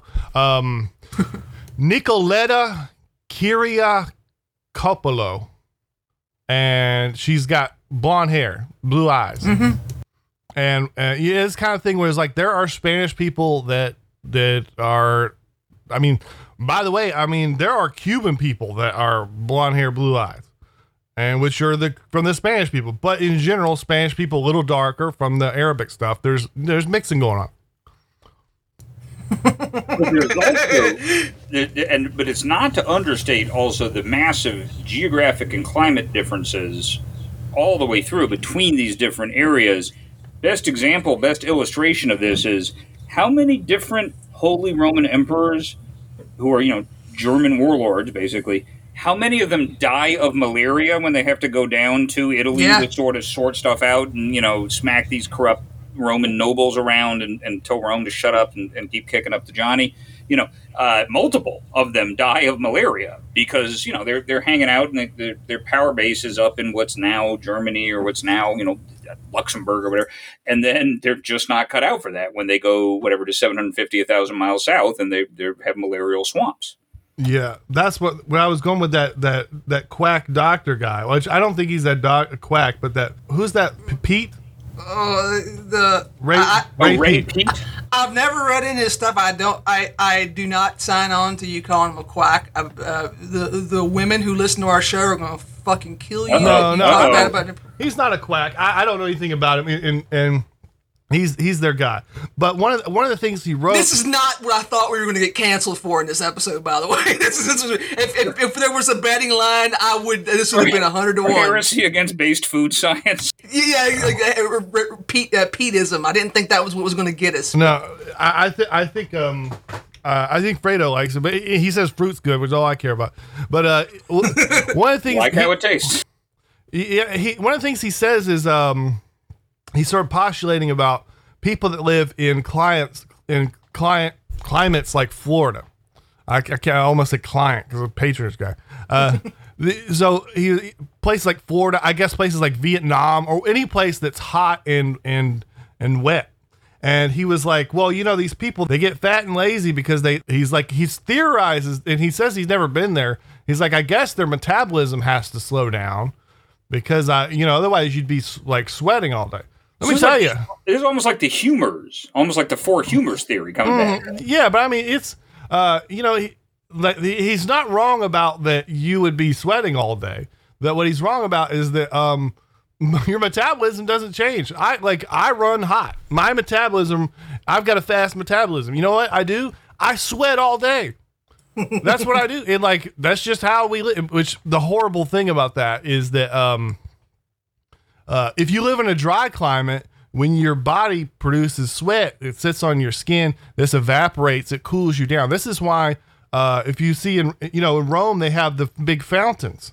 They have fountains all. They put a fountain in town square. Why? Because it's a big air conditioner. It the, this this fountain splashes this water around. This this causes this chemical. This causes this this reaction that happens whenever water is uh, sucked into the air, and it's cool there. That's why they have these these fountains. Thing is, it doesn't do anything for your floor because you have 100 percent humidity. So you just you're just sweating all day. That's what we do. It's fine. But um, yeah, like the actual uh the, the part where Jared Diamond history steps in, like, well, it, it just doesn't. We just sweat. So, all right, I want to I want to get to the meat of this, and we we we had to start at the beginning, but we can do the abridged version of it, just like there's an abridged version of, of Josephus. So Alexander kicks it, like the Babylonians and the Sumerians kick it off originally, and the wars between Egypt and and and the Babylonians, the Syrians, whatever. The the the king of the place that we call Judea was caught up in their wars since you know like you you, you brought up Armageddon. Uh, the battle in the plains of Megiddo is allegedly the first recorded historical evidence of a battle, right? I think so. Yep. This is this is in this is in that re- this is in that region. This this no man's land. Well, I mean, there's a lot of man's in that land. This place, this battlefield, this this battlefield, like where the pharaoh get a, a, a burr up his butt. He's like, I'm gonna go fight. I'm gonna go fight these, uh, you know, fight these Assyrians or whatever. That's that's the first. But I think there's like you can say there's three states for for for uh, like if you live in Judea or any of these places like Pol- Poland's another good example. You, you, we, we've mentioned two of them so far. When when these empires are weak, things are good because now you can flourish because there's room for you to grow. Like you can like a, a, Uh, some grass sprouting up in the cracks of the sidewalk. And when they're and when they're on the rise, they're fighting each other. You're caught in the middle. But there's a third state, and it's much more rare. It's only happened like we'll, say twice in ancient history, and then maybe it's still happening today. And that is when there's just one big guy, and, he, mm. and he controls both side, both sides. And the first time that happened was with Alexander and the Greeks, and obviously it didn't last. It didn't last very long. But the the Greek, the Hellenic kingdoms that followed Alexander did really dominate that that area. Now they had conflicts between each other. You know, Ptolemy in Egypt is fighting the Seleucids in the in the east, but they're both Greek. Yeah. They're both culturally the same thing, and this is a big problem for the Ju- the Judean, the, the like the Jewish, uh, whatever Hebrew people who live there, because there's a lot of pressure for the inhabitants to assimilate to them culturally. Well, and here's a very this is a uh, quotation that illustrates this. Just as I am able to punish those who disobey my orders, so I can be a benefactor to those who are disposed to obey me. Trust me, then, and you will receive positions of authority in my government if you will renounce the ancestral tradition of your national life. Enjoy your youth by adopting the Greek way of life and by changing your manner of living. But if by my disobedience you rouse my anger, you will compel me to destroy each and every one of you with dreadful punishments through tortures. Therefore, take pity on yourselves. Even I, your enemy, have compassion for your youth and handsome appearance. Will you not consider this? That if you disobey, nothing remains for you but to die on the rack? That is uh, from the fourth book of Maccabees, which is so apocryphal that it's not even in the standard collection of apocrypha. You got to get like extra apocrypha to get it. It comes into some plain uh, plain brown Exactly. paper wrapper. It- it- it's commas dot. That is those words are put in the mouth of Antiochus Epiphanes, the God made manifest, who is uh, in the early second century BC. So let's call it the 160s BC. Uh, this is what leads to the Maccabee rebellion because he's uh, early on after Alexander, the Ptolemies and the Egyptian faction they are controlling uh, the, the Judea, and they are seem to be kind of hands off, set it and forget it. Whatever Hellenizing is going on there is more of an aspirational thing. It's not enforced policy. Then I forget exactly when the um, the the the northern successor kingdoms take over, but in 160s you have Antiochus Epiphanes, who was raised in Rome as a hostage, I think, which is very interesting. He decides we're done messing around here. You're putting a gymnasium in. You're you're you're not doing circumcision anymore. You know, you are going to assimilate to the broader Hellenic culture. Everybody else is doing it. Everybody else that we've taken over, they'll still do their own little weird gods or whatever, but they're also bending the knee. And if they have any social aspirations, they are Hellenizing in their ways of culture, except for this one little stubborn, stiff necked people who will not get with the program. And you see a little of that later on with the Romans, but you really see it here with the Greeks. And yes, there is a there is a cultural unity although you know query how many people percentage wise of all the human beings living in these areas were actually speaking greek but the rich people were. The rich people were assimilating or at least facing a bunch of pressure to assimilate. And this is just the ineradicable fact of judaism is for thousands of years now they said we're not going out like that. Even when their geographic base is completely destroyed uh, they don't disappear. And and they refuse to up to a certain point assimilate as these guys are demanding. Uh, the rest of this book of Maccabees, the fourth one, is a very detailed, like Eli Roth level description of all the tortures that they put these seven brothers through, trying to just get them to eat pork, I think, or you know, eat something defiled, and none of them will do it. And each description is more and more elaborately disgusting of what uh, uh, this king and his goons do to these guys. Isn't it? Isn't it possible that like um, the same thing happened to the Jews? Like could have happened to the Polish after World War II. Like if if World War II went differently, you had people that like knew they were Polish. They had some weapons. They had some. I guess they were hanging out in London or something. You know, Yep. they knew they were Polish, but there was no Poland. So now I know that's different for Poland because that happened to Poland, but that's um, you know, not everybody does that. Yeah, I, I, I, it, it, it, it certainly could have been that that continuity's there, but that's where you start to get this, you know, because Cyrus does the opposite. When Cyrus destroys Babylon and liberates the Jews, he he sends them back, at least in their narrative. He says, "I will rebuild the temple." He sends these letters around to all of his satraps saying, "Help these guys out. I like these guys." You know they believe in one god i believe in two gods yeah close enough you know basically we're all you know you know do, uh, uh, uh, zoroastrianism and dualism is a kissing cousin to monotheism. And so there seem to be some simpatico vibes there. He says go do your thing. Go back as long as you we talked about this on the first time i talked to you guys as long as you don't rebel against me and as long as you just calm down you do whatever the hell you want as long as you pay your taxes and join, and, and send me troops when i need you to.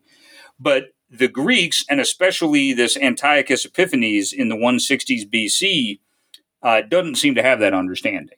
He wants to uh, annex them all to be sort of citizens of Antioch or to give them citizenship in a Greek city uh, or trying to turn Jerusalem into a city. And it's not just him imposing this as a hostile outside power, there are factions within the Jewish people that want to do this. And you have a fight between different people claiming that they're the rightful high priest, and their names are like Jason and Menelaus and stuff. That doesn't really sound very, you know, uh, Old Testament Book of Moses names to me. Now, I I, am shooting, shooting from the hip just from what I've seen, uh, my very limited understanding of the, of the history of the Near East, uh, the ancient Near East. I feel like there was the idea that we'll just, you know, we'll have these people be like, you know, they'll be vassals, and then eventually they'll just assimilate and become, you know, Persian, Greek, whatever. And because this is kind of how it usually worked. You like eventually, if if you signed on for that deal, you know, with the emperor, the Seleucid Empire, you would eventually just become a Hellene because that was the the way to like the like the the nice mo- villain monologue you did there. This is a good. This is a way for you to become an important person. Hey, just you know, you know Apollo's cool. You should you should come to the temple and now you'll be you'll be a VIP instead of a guy who's got to pay a special tax because you uh, you you got the one god discount. But they didn't do that. they were very they they were um for, for whatever reason especially attached to to uh, to their god like and They, obviously they were indigestible from the perspective of the outside hegemon coming in and trying to assimilate them. They were indigestible. Right, and part of that is is an internal thing, uh, and you know, like obviously the three of us we have our own bi- our, our own biased view of why because we think because they were right, right? Because like we're, we all we all worship that God too. But you can if if you're going to look at it from we're trying to be objective, which is impossible. We we can pretend like we are. There, there was a lot of pressure internally from these people to not do this. Like I, I remember, I don't know who wrote this. It's like basically you can't be Greek and a, a Jew was like a thing that was said. You it, once you become Hellenized, no matter if you're worship, still worshiping Yahweh or you're worshiping Apollo, you're just not you're not a real Jew anymore. This is just you can't do this. And they had a massive diaspora, which and it was unusually large for for the ancient world, wasn't it? Yeah. Oh, yeah. That did already by Caesar. You know, not even talking about the later diaspora. Even uh, in the first century BC, first century AD, you have a very active Jewish presence in, in you know essentially all over the Roman world. That's our lens on it. You also, we have little references, even as I was saying earlier, Josephus starts out this history of the Jewish wars by explaining that he originally wrote this to communicate with his uh, co religionists in the Parthian sphere. So it appears to be all over both of these areas, the Mediterranean area and what we now call the Middle Eastern or the, or the Asian area. It's funny you say that. I have in my notes here, I wrote, uh, Do we think Israel is more interesting in this time period because with hindsight we know it's the main character in this story or is it just objectively more you know pivotal in the first century BC, first century AD than Spain was, or whatever. And if it's more pivotal, is it just because of geography, because it's between you know the Parthian world and the, or is there something inherent in the culture and the religion and the faith? Now, as as Christians, we have real trouble stepping outside that uh, to, to, to see how much is just hindsight or main character syndrome and, and how much is actually no, this is the pivot or one of the pivots and fulcrums of world history. We um, we get a little bit of that. We had some of that during the the War on Terror. There would be some kind of commentary. I can't say specifically where there was a kind of thing where it's like, well, these these these these Muslim guys, in the Middle East religion seems to be more important to them than it is to us. I don't know if that's true, but that was some commentary out there. You have this thing with with the Romans interacting with the Jews, and you get the impression that the Roman delegate is like, "Look, buddy, just sign this piece of paper." yeah you can do what you want to do. I don't I don't give an S, but just sign the piece of paper that says the that says you're not monotheist or whatever, and you can continue to be so. But just just sign the piece of paper. I'll look the other way, and um and we can all go home. We had documentation. Wasn't like Pliny or somebody who wrote a letter to one of the emperors saying, like, "Look, I, we got we got these people," and I think it might have. I think it was Christians, not Jews. Although but it's I mean, hard to tell. They didn't really understand the difference. The the pagan Romans right. were a little fuzzy on the difference back then. But yeah. Well, the difference might have been fuzzy back then. We'll get to that. Uh, yeah. But the Plains Raymond's like, like, look, I got these guys who are they're Christians, and I just tell them, just you just got to say, say you're, you know, say say the Jupiter's awesome. That's all you got to do, and then we'll just this won't happen. He goes, and I'll ask them three times, and I'll tell them on the third time if you say if you say no again, I'm going to kill you. He's like, and these motherfuckers, they say no three times, yeah. and I have to kill them. What should I do? And uh, the emperor's response was like, look just stop asking. Like, yeah. If someone, it, it, it, becomes don't if, ask yes, If somebody comes to the town square and starts yelling about about Jesus, then yeah, you gotta you gotta execute them. But if not, just don't just just stop. Just don't even worry about. It. I don't know. This confuses me too. Yeah, the, the, the Romans seem much more um, pragmatic about it, or cynical is the other way to look at it and they view it more as a sign of political allegiance rather than oh what's in your heart what's in your faith well, that's that's that's, that's a great point because uh, I'm sure that the Greeks would have said about the Romans, well, these people are really crazy about their about their stuff. You know, they they're holding a grudge against uh, Odysseus for, mm-hmm. for, thousands of years. But that's because at the t- at the time the Greeks were the were the superpower. They were rich. They were they had gotten grown fat and they were on the de- on the decline. And the Romans were young and hungry and they mm-hmm. were real serious about their stuff. By this time, we're seeing the you know the the Roman when when Josephus is writing, this is like Rome at near its apex. It, it, it, but it's really kind of past its prime. It's gotten rich and fat, and now like you don't have to take take his word for our word for it. Like Augustus is constantly complaining about how everybody has become uh, lazy and uh, oversexed. And, they and, have and, a low total fertility rate, as we would say now. Yeah, yeah, yeah, and like how there's a, a lack of vitality in the people. Whereas the you know the people in Judea, oh they're they're still buck wild about yeah. about their religion and their ways, and they, it, it's it's more important to them than it is to you, and that can be that that's a bad situation to be in if you're the overlord to a point, and then once you reach the breaking point, which they do after the third war, then you have uh, bad outcomes. Did you, did you ever see the Stanley Kubrick Spartacus? And remember, there's a scene with um, it's Caesar. Is he talking to Cicero or whoever? You know, he's talking to someone, a young Caesar, and he says, "Well, what do we do with this? These gods? We're talking about these gods." And he says, "Publicly, I believe in all the gods, as do you. Privately, I believe in none of them, as do you." Right? That that that I think captures something. And Cicero wrote whole volumes and scrolls about how it's Yeah. important to have a civic religion. You know, he sounds a lot like some of the founding fathers of our country saying, well, you know, we need this. Well, saying we need this thing in order to have a society is a little different than saying this is the revealed truth of the creator. You know, that's. I hate to say it. Uh, that's. Um, I feel that way about a lot of things. I think that's not a bad way to look at governance.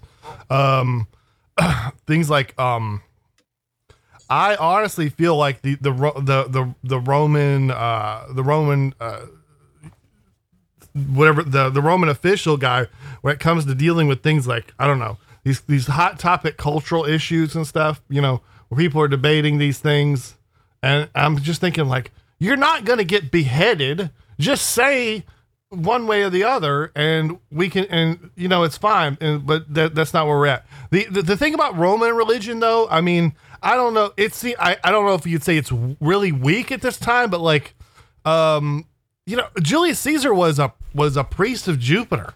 Uh, Anthony was a was a priest, and this, it, you know, like officially, this would have meant that these guys couldn't have like held office and all these things. It didn't seem like anybody gave an s about any of that stuff anymore. Uh, I don't know, like if they ever did, but like this, this never seems. I, I don't see a whole lot of stuff where Caesar's like, "Well, my duties with the church are going to stop me from doing this," Well, and he's Hey. a high priest. Since I got myself in trouble talking about how great the Indo-Europeans were earlier, let me uh, let me, let me uh, get some woke credit back. The, the, the you know what the Indo-Europeans are really bad at? Creating religions because the the Hellen you know the Hellenic religion, both Roman, they're all from the same from, from the same tree branch, along with uh, the Scandinavian guys. Like th- these these the reason these these mythological groupings seem kind of similar is because they are. They came from from one group of people.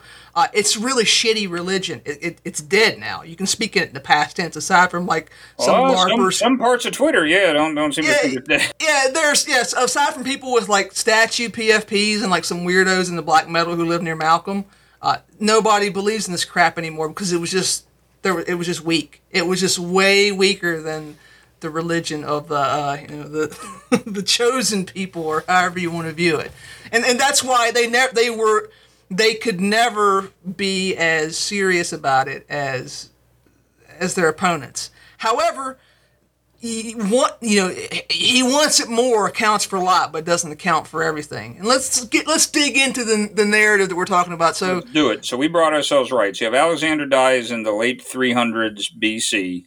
You get the different successor kingdoms. Uh, you'll see, I don't think it's in Josephus, but in the Bible, in the books of the Maccabees, you will see them saying this was in the hundredth year or whatever of the Greek kingdom.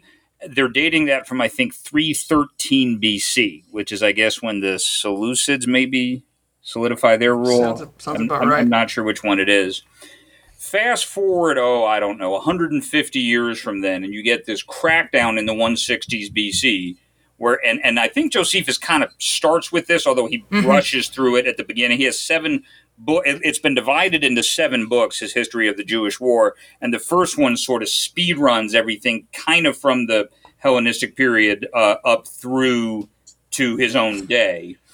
Uh, you have this crackdown in the 160s where Antiochus uh, the Fourth Epiphanes, you know, takes over the Jewish temple. You know, puts a, you know starts sacrificing pigs and just going nuts and you know, I mean, you know, stuff that would be a deliberate defilement and saying, hey, you're not, you know, you're just like everybody else.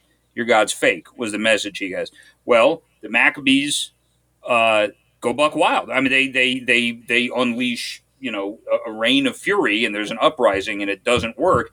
All this power, all this might, biggest single chunk of Alexander's empire, uh, and they just can't get it done. And then you have the first real deal uh, Jewish kings in this area. The first one since the Babylonian captivity, hundreds of years earlier. Uh, you get the the the um, descendants of the Maccabees become the royal family, and oh gosh, what do they call them? The Hasmoneans. Hasmoneans, yeah and this is, I guess, because the Maccabees are five brothers. Their dad is a guy named Mattathias, and then his dad was named Hasmon Hasmonus or something. I guess that's where they get this name from.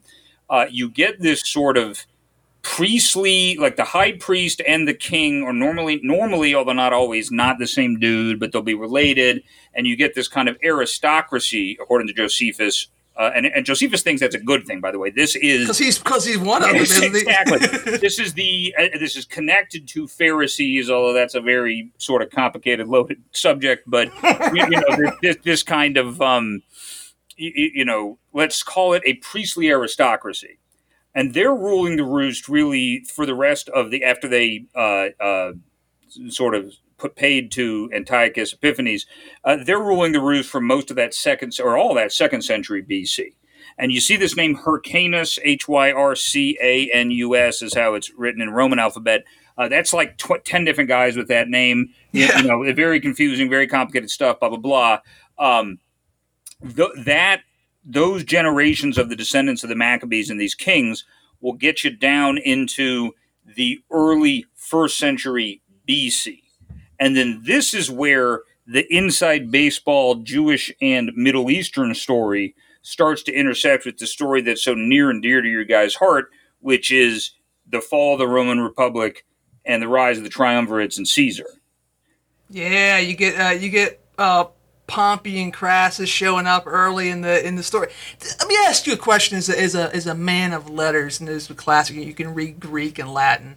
Do, is jo- is Josephus exaggerating how quarrelsome his people are because like that's he, the audience he's writing to? Because if you go by the first few books. I mean, the all, the whole thing is true. But like, you can kind of understand the conflict between the Romans and the and the uh, Judeans. But the the way they fight each other and betray each other, just like every fifteen seconds in the first few books. Do you think that's exact? Like, was every there's, there's three options. Either there's especially quarrelsome people. Uh, he, he, he exaggerated it, or three, everybody behaves this way, and it, you're just seeing somebody write it out. I I'll be I'll be lame and I'll say it's it's both. It's both and. Uh, you, you know, you know. I mean, there is the old cliche, you know, two Jews, three opinions, right? There, there is the old. uh, uh, I never heard that before. yeah, it's a, a, a, a disputational people, right? Is is what sometimes people say, but but I don't. I mean, I think that's part of it, but I don't think that's all of it. I mean, you have, if I would analogize it to like Macbeth, you know, so uh, you know, Macbeth is is based on true facts. And how many different kings of Scotland were there in that one or two generation period where Shakespeare plucked out Macbeth to be the story of it? I mean, it is brutal. Everybody's Yeah. stabbing the guy in the back and then immediately getting stabbed by the other guy and this and that, you know. And but but but I think that the reason I'm picking that analogy is I, maybe you are prone to see that kind of situation where you have a larger outside hegemon that's looming in the background over the internal Yeah. fights you're having because then everybody can go run and try to tag big brother over there to come and help them kick some ass domestically Yeah, It- it- this is the, this is what I think is the crucial part of this story that I don't think that there's an answer for, but that it's something that that that's uh, it should be a humble pill for theory cells, which is that the fact that the you have these massive scale problems going on in this story and like just think about when you talk about like well did any other people go uh, act like that? Well there is so many times when G- julius caesar shows up and he's having the sit down with like you know he's just uh, popped up in some area in france or germany and he wants a meeting with the local local big uh, uh, uh, big chief and he's going to give them the threat. You know, he's going to say, "Look, you you can play ball or you cannot." And like the first thing that happens is the big chief comes out and goes, "Oh, Julius Caesar. Oh, you know, some of your buddies in the Senate told me you were coming. They told me you get they give me they give me a lot of money if they kill if if I killed you."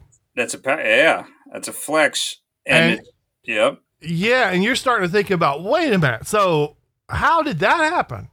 There's guys in the Senate that have oh yeah. that, that have people talking to these barbarian tribes and this and that. And and there's all these alliances uh, uh, spiraling around. And you know it, uh, Zizek talks about this a lot as being Slovenian where he's like um he's like you know doing polit doing Slo- and like uh, Zizek tries to act like this nerd. I, I'm just this guy writing books. He tried to rule Slovenia at one point. and uh, I mean, uh, he was you know he's in the military. He tried to become dictator of of Slovenia at one point. So don't listen to when he tries to do that act. And so he's thought about this question, and he's talked about like you know, doing politics as Slovenia is not the same thing as doing politics as America. You know, doing politics as Slovenia is you you're in between people that can mess you up. But he, you know, he said that like you can do it to a level where both sides are trying to bribe you, and you know what I mean. You you have this sort of special place in in a game because of the scale differences. Yeah, and uh, you know, you're right. There were times in Roman history right after this, and maybe this is like just part of the uh, the zeitgeist of the of this era. There's parts where, like, where the Praetorian Guard are killing like you know uh, 15 emperors, uh, the, the uh, emperor by the dozen, right? Like this is it's just there's a lot of turnover in leaders everywhere. So maybe this is just like a, a, a ass like this is the the way things happen in late antiquity. Well, and, and and to fast forward a little to the the Jewish War, the one that he's mostly writing about. So it's in the uh, 66 to 70 AD, I think, are the are the years that are normally given for that. Well, what's happening during that period? Now he says here, I'm the very first page of the damn history. He says, uh, when this rebellion occurred, Rome herself was in a most unsettled state. So he repeatedly stresses through his history the point that we, the Jewish people, were only able to even try to make a power move here because Rome was falling apart. Now he and, and, and he says about two periods. One, he's talking about the first century BC in his introductory book, and you know you have everybody's fighting everybody, and you know you have the triumvirate, and you got Antony, you everybody up in the mix, and that is what allows them to start pl- trying to get a good deal from one side versus the other. And then that doesn't work under Augustus and Tiberius. No, that ain't going to work. But in the 60s, the late 60s AD, this is when you have Nero. And Nero, whether it's himself, his failures, or whether it's, you know, whatever pressures and strains the early empire was going under, uh, Nero doesn't do so well near the end. And 69 AD, it's a memorable number there, is the year of the four emperors, right? Which is one of these p- periods you're talking about, Mark, where it wasn't so much Praetorian Guard yet, a little bit of that, but it was more just, you know, warlord struggles, basically, or not warlord, but, you know, uh, power player struggles. Uh, but you go through uh, forum in, in, in, in, in one year. You know, you have this 12 Caesars, which is a misnomer. It's Julius, Augustus, Tiberius, Caligula, Claudius, Nero. Those are the first six. Right, those is that's the actual dynasty. Although although none of them are, are, are actual blood children, but that's the that's the dynasty. Then you have Galba, Otho, Vitellius. Who the hell are they? I mean, the only reason you know about them is because they were only emperor for a few weeks or a few months during this period of civil war. And then Vespasian, who's the hero of putting down the Jewish rebellion, he and his son Titus, they are the ones who finally win the Game of Thrones and get that back half of the of the of the of the twelve Caesars, which is Vespasian and then his sons Titus and Domitian. But it, it, during there's something about the bigger power, which is just this giant hegemon, uh, and and and an example of scale. Bog, you're talking about scale. Here's to to show the scale when the Romans finally say enough of this client king stuff, and in 6 AD, give or take, they say we're going to have a province in our empire and it's going to be called Judea. And here's the deal it's like a junior province. It, it, it appears to be the case that the the the governor, proconsul, whatever of Judea isn't really a full fledged guy. He has to kind of check with the governor of Syria, which is the much bigger deal, real province, right? So it's not even just that Judea is an appendage to the Roman Empire, it's an appendage of an appendage of the Roman Empire. Slovenia is a decent uh, uh, analogy there, of like a Cold War analogy, where it's this little fraction of Yugoslavia or something.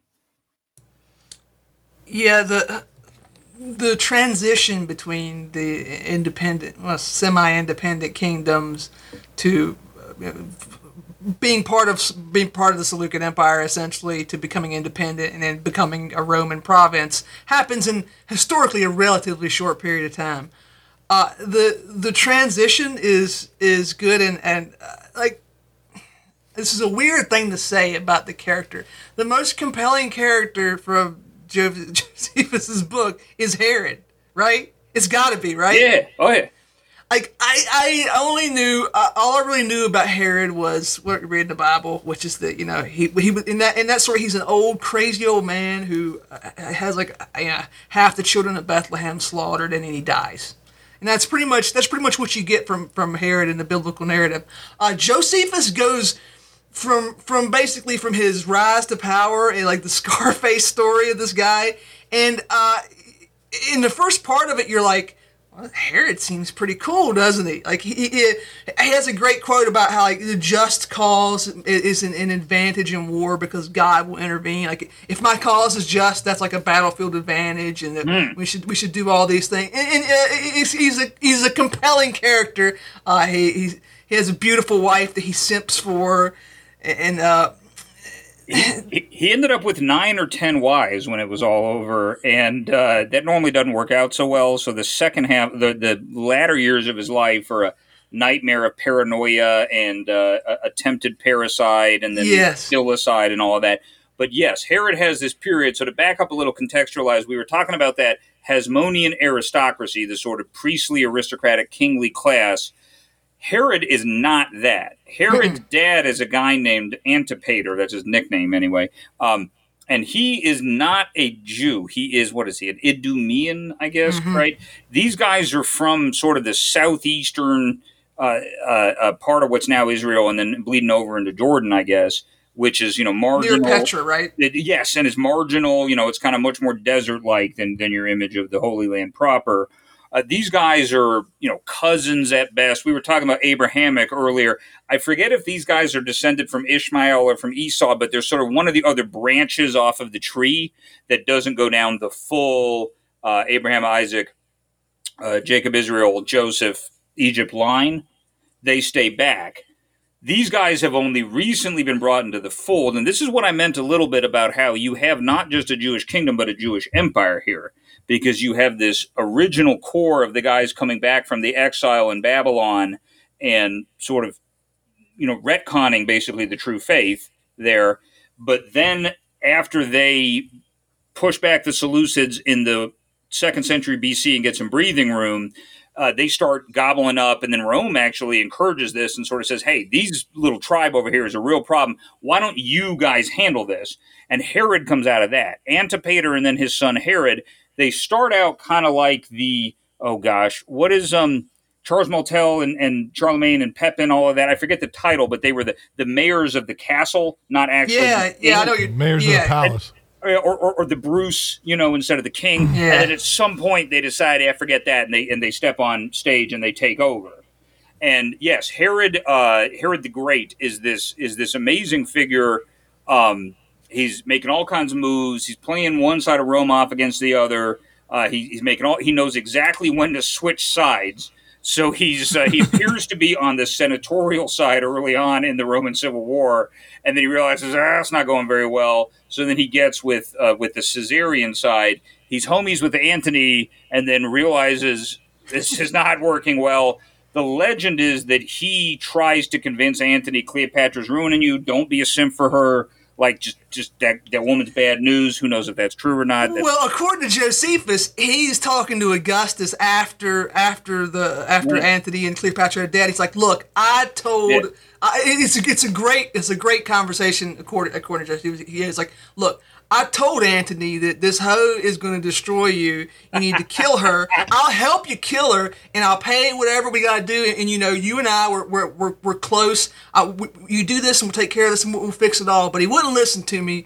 And, you know, and he, then he's he's like an aside to Augustus. He's like, I know you know that I sided with your enemy. And you and Augustus is not like exactly a very uh, warm and fuzzy ca- historical figure. He's not he's not very uh, lenient to to his enemies, especially early on. Herod says, "Look, just remember how good of a friend I was." Not whose friend I was. Like I'm gonna, I'm gonna do for you what I did, what I did for him. That way, just as loyal of a soldier. And like this is why he's a great transitional figure because he's the ultimate, like he's the ultimate client. Yes, that is that is that is perfect, and this gets right back into trying to geography test the patronage theory. You know, uh, Bog, you've placed a lot of emphasis on dynasties and why dynasties happen. Uh, mm-hmm. Even in a supposedly democratic uh, society, you end up with the Daley family, you know, whoever, maybe the Kennedys, right? And it's because that's the closest to immortality you can get. You know, where you say, well, you know, my patronage deal is probably still going to be good with this guy's son. Uh, in the let's call it domestic patronage paradigm, where you're uh, looking internally to one city or society or whatever, loyalty is key right? It, it, this whole thing I don't think would work in terms of oh well look what a good foot soldier I was for this other guy, so I backstabbed him, but you you know where I was against you back then, but but think about how great I am just in the abstract as a foot soldier to be deployed. Does that work in the Boss Tweed or the Mayor Daley model, or is it only this foreign policy aspect to it that allows you to kind of switch things up and rewire them? I don't know. I would say that uh, first off, I mean, people act naive about this, but uh, clearly people understand this. I mean, so uh, you know, there's like a um, there's like a Tiffany Mussolini in politics mm-hmm. in in in Ita- Italy right now. Uh, that that's not um that that's not a uh, uh that's not that's not an aberration. And you know, there like with Henry the Eighth or whatever. There's even by the way, like you know, don't we live in a Protestant society? Don't we live in a um uh aren't we supposed to be uh, attached to these things like uh, I remember learning about Henry the Eighth, and you just get this sort of, and all these adults teaching me about this were like, I guess this guy just liked to kill wives. I get, I, I, don't understand why why he, this guy was so such a nasty guy and whatever. And like, um, uh, you know, the corporation ends if he doesn't have a little boy.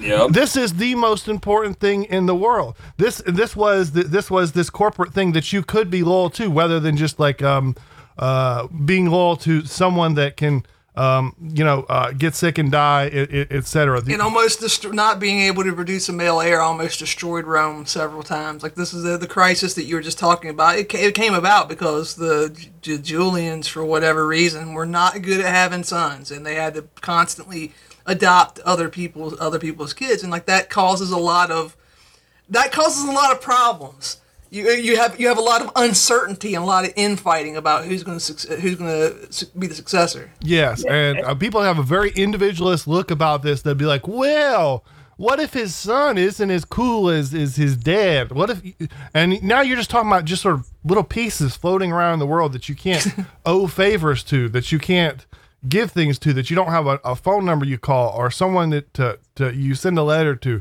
or uh, which you do when you have uh, when you have you have the dynasty. And by, the way, I mean so just uh, Romania, Bulgaria, a couple other countries switched sides in World War II. I mean for various reasons.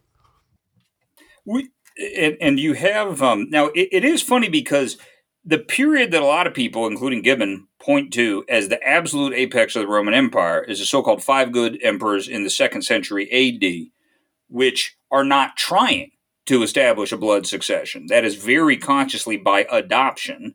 Uh, and then the first time there is a blood succession, which Marcus Aurelius to um, Commodus, it falls apart immediately.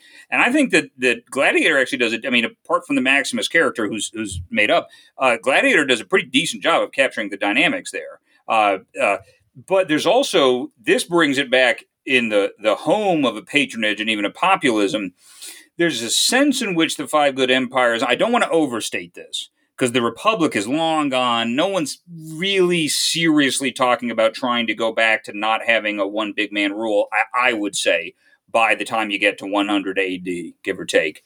But there is a relative emphasis on the emergence of the dominant and a god king on the one hand versus uh, hey aren't we really still an old boys club? Maybe there's a lot of new members in this old boys club but aren't we really oligarchic after all?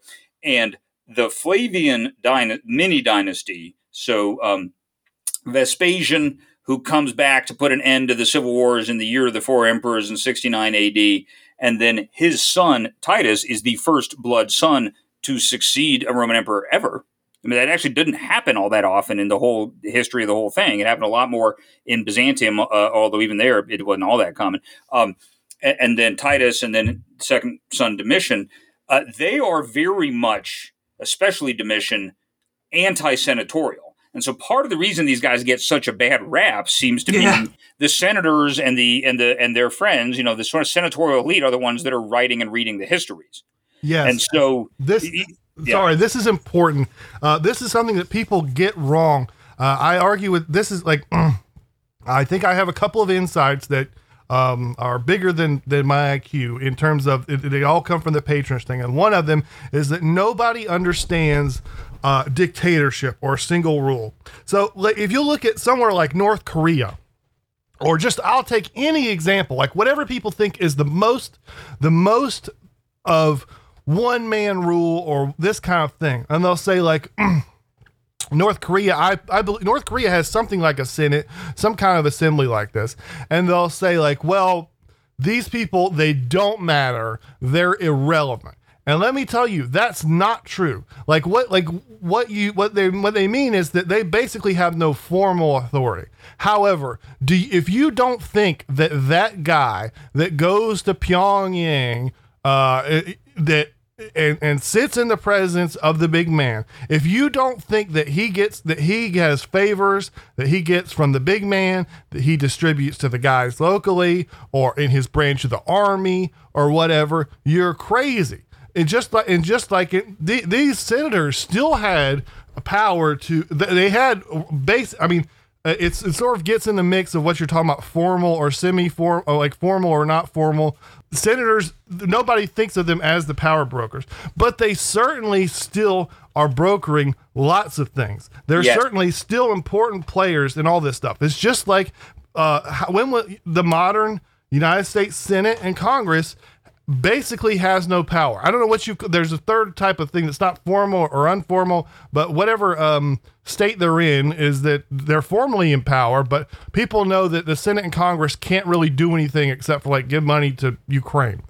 However, these people have massive pull. These people, you don't understand the things that can happen from a from a senator's letter. This isn't him voting in Congress and doing these things. These people have huge pull. They're massive power brokers, and you will find this in North Korea, in the Soviet Union, in Nazi Germany. I don't care what kind of big man you put in front of me. It is never that simple.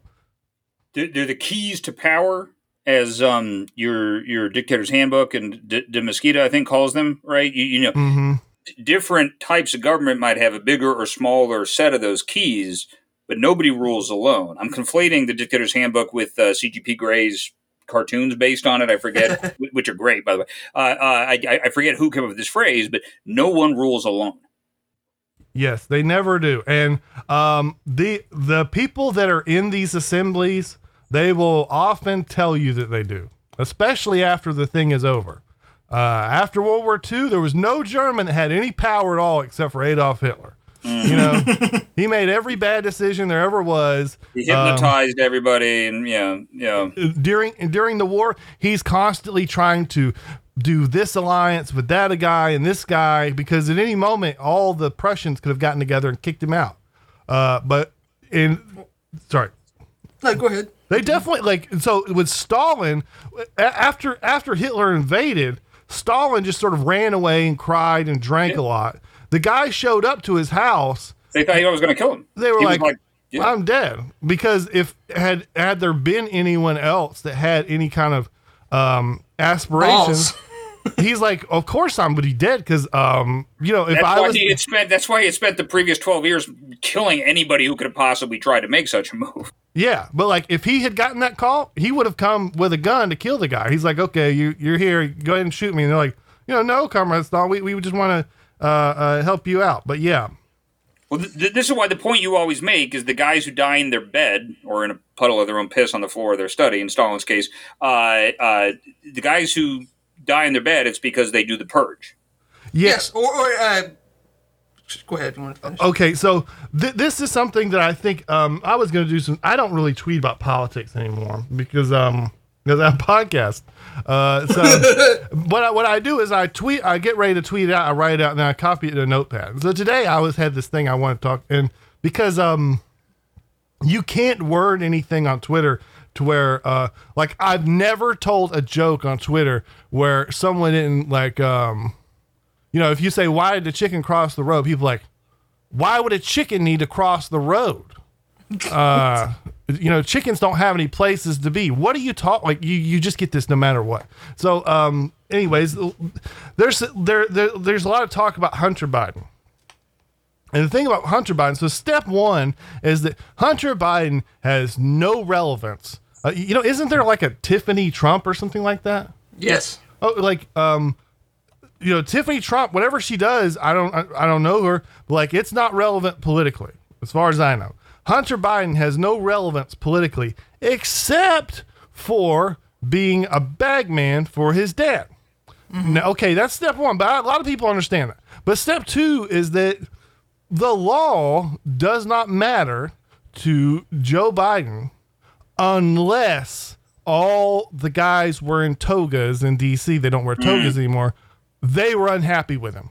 which you're starting to see little flag. I don't want to be too optimistic if this is even optimism, but you're starting to see just in the last couple days and weeks some signs that uh, some of the guys in togas are, are rethinking whether this is really the horse they want to ride into 24 on. Yes. Are, are you picking up on that vibe? Yes, and if there had been a massive purge, and I'm not saying there should have or anything, but like you, like you could definitely, um, you could do a huge purge in DC to where these questions of In, like in Minecraft, yeah, in Minecraft. Uh, Like, sorry, I mean, uh, I shouldn't. I shouldn't use that word, but I, I mean people, people um, being reassigned or not having their job anymore. That um, no one's getting beheaded. Retire all government employees. yeah, and the I don't gold think. handshake, yeah, the Arvin plan, all that. Yeah, Yeah, I don't think people are going to get beheaded anyways. Like the most brutal surrenders, like um, you know, the United States like told like Japan and Germany like no, like we can do anything to us if you surrender. You know, the Germans like, well, why would we surrender to you then? It's like, well, because otherwise you have to surrender to the Russians. Uh, so No, we really didn't do that. Uh, if we had actually done that, it would have been much. Would have, we would have been much better off. right, but uh, We did that to Japan. and so like we, you know we might we, we can do anything we want to even still um it wasn't you know people got to do other things a couple people It wasn't a Carthaginian peace for either of those countries. Yeah. Yeah, so it's it's not it's not going to be like that, especially won't be like that today. But either way, like you you could have had you could have something like that, whereas like, what's Hunter Biden doing in Ukraine? That's it. He's going to jail. All these people are never going to be in office again. You could you could certainly have that, and so and those people, I because like you any of those people that can make that decision are officially and you, you know you could ask someone like if you picked one of them out of a crowd, where you say like, is this person politically relevant? Like, no, not really but uh, they do have some relevance. And if you ask these people over history, they'll always tell you like, "Oh no, we have no power. We have no power." But th- th- there have been times, both very recently and then in the ancient world, where it really was for all the marbles, and it wasn't just who was going to get the goodies, but it was existential. An example of that, Mark, you referred to the Thucydides' history of the Peloponnesian War a while ago. So, Peloponnesian War is in the late 400s BC, a conflict between um, Athens and its allies slash subjects, and Sparta and its allies slash subjects. And the way he portrays it, anyway, when they come to loggerheads, this democracy, and Athens was, you know, I mean, you know, the women couldn't vote and all that, but like there was a radical experiment in mass democracy, direct participatory democracy, where even like strategic decisions for military moves were mm-hmm. decided by mass majority vote, which you know I don't know if anybody's ever tried to do that before. The initial, yeah, the initial Persian War over- the Ionian Revolt, allegedly, if you if you believe the story, was uh, it was a it was a vote. Like in her in her was it Herodotus? Uh, I forget who. Uh, basically, they they took a, in Athens they took a vote and they decided in the democracy decided yeah we should intervene in this war and it set off the entire the the Greco-Persian wars. And you have so you have that on the one hand, and then you have Sparta, which is you know about as opposite as you can be. It is a very small, elite warrior, you know, not junta, but but you know, an aristocracy or a kyriarchy, right? The, the, the lords, you know, they, they rule by force, but they're not. Can I say the quote? Yeah, the the quote where they they someone asked the king as far as like, hey, these Greeks got the democracy, you know, the, the uh, sorry, the, the Athenians do have the democracy thing. Maybe we should try that. And allegedly, the king tells him, okay, start with your family, yeah.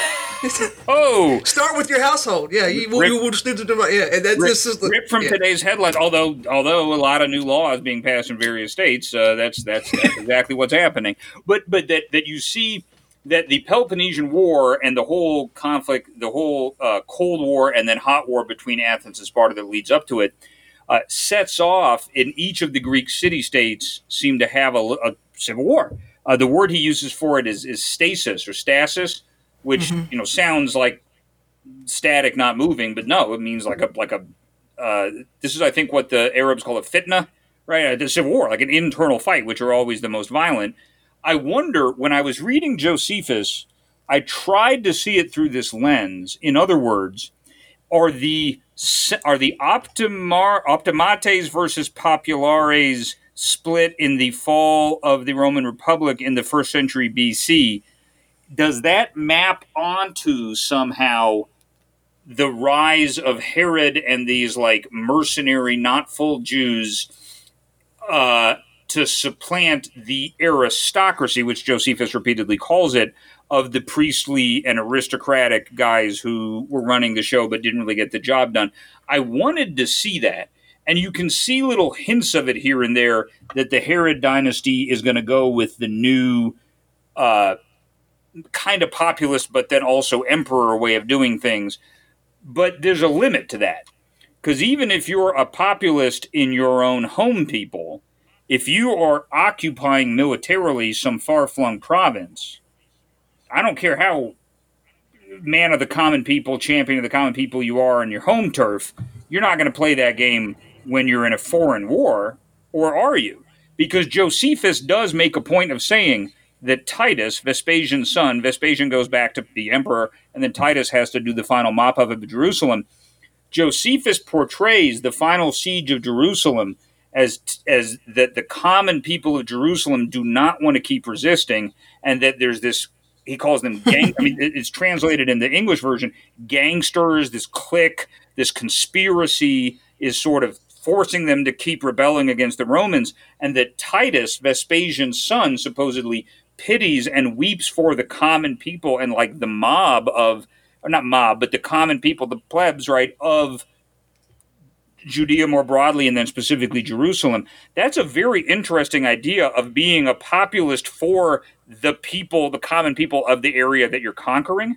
Oh, that's this is Julius. This is what Julius Caesar would do all the way, and um, it's very simple. This is this is a good move for any sort of colonizer type person, because uh, no matter who you like, generally, if you're the colonizer, if you're the Spanish walking to the to the Aztecs or or, or the Mayas or whatever there's not really any way that whatever that whatever you, that you, them playing ball with you is going to improve the lives of the current elite. It can. I mean, like uh, now some of them can break off and split and stuff like that, but um, uh, you know, it's it, it's not going to. You're going. They're going to lose some power, and but this is not true for the non-elite, and so it's always a great move to say to look at the look at the middle class or even the lower classes and say, hey, what do you guys think about some new management? It might be, you know, it, it, and like you, you know, we the, the the the hilarious example everybody knows is that people, the Slavic people, would you know they had um when the at different points the the Soviets or the or the Nazis roll in, they're like, hey, welcome the Nazis, we love you, just you know. Uh, uh, we, would like you to take over, be the new management. And then the Soviets, hey, it'd be nice to have you be the new management. Uh, but either way, like, um, uh, you know, being the king of the Gallic tribe, uh, it's not good to meet the Romans. But being everybody else, he might be a better deal. In uh, in, in Catch Twenty Two, at the end, uh, there's an old man in the whorehouse tells Yossarian, uh, "I was a monarchist under Vittorio Emanuele, and then I was a fascist under Mussolini, uh, and now I'm going to be a good uh, capitalist now that you guys are here. And Yossarian is horrified by this. He says, "No, but it's better to." To, to die as a, a, lion than live as a coward. And the, and the old man says, No, I'm sorry. I think you have that exactly backwards. well, I, you know, this is one of these things about scale. Like, I'm sorry, like, there's only so much you can do. Like, if you're Slovenia, you know, you can't you can't just throw the gauntlet at Germany or the United States or etc. Well, that's exactly what they. This is exactly what happens. In But this, you can do that if you play sides of major powers. Which, by the way, like we, we did this, we did this in the South, and you know the game plan of the South winning would have either been there's there's two game ways that the South would have won the, the Civil War. One of them is the North that Lincoln loses an election, which is this is the whole playing up their Civil War. We will say Civil War, but just in their internal Reds and Blues conflict. Or uh, we had we got some help from an outside superpower, and this is because this is the way that all civil wars are fought. All like there's because you're the you're the little you're the little guy, and so I mean unless you're in the, the actual superpower, if you're the little guy, the way to win the civil war is always to cut a deal with the big guys. Yeah, well, you you can argue this is how this is how the the eponymous war really gets gets kicked off because uh, in the twilight of the Seleucid Empire, you have factions in Judea who are allied with the the Seleucids, and then factions who are begging Rome for help. Every time the Seleucids try to bring down the hammer, they some of these people run to their, to their Roman benefactors. And it's that important, kind- and it's a real quick. It's important to note here that back that far, it, it's not Caesar, it's not any big man, it's the Senate of Rome that they're Yeah. writing to, saying, "Hey, help us out here." Yeah, I mean Pompey's probably the first figure that come like that comes in who's kind of operating in this area. He's still under, under the auspices of the Senate, but a lot of this is like his own personal power. Right. Like he, he's friends with he's friends with the, the, the king of Egypt, and he's got friends he, friends here, and uh, you know, he goes and he looks around at the temple, but he doesn't he doesn't touch anything. You know, they they, they have a very a very different view of the Romans during this time. Then you have the the Herodian dynasty, which is like Herod's so funny because is- he's a perfect transitionary figure because like he's like um you know you have like a crazy elderly relative who like changes his will every 15 minutes when he gets mad at somebody in the family.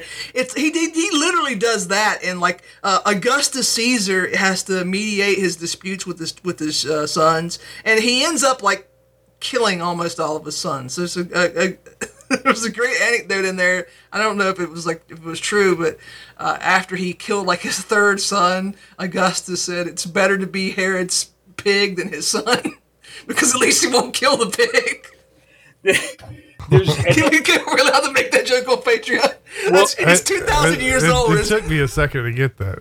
and and this is why it, it- having to dis, uh, uh, uh, arbitrate these disputes between the, the, the Herod's heirs is what makes Augustus slash Rome Inc. decide. You know what? Forget this, and that's when they just say you're a province now. Right, and this is why this is such a this is a mistake, by the way. Like when you every time Herod go, runs to Rome to beg for help, you're make you're you're giving them a little bit of boost. In, You're in getting your intellectual- Sauron's attention real up close and personal. Yeah, exactly. let me tell you, I get this feeling all the time.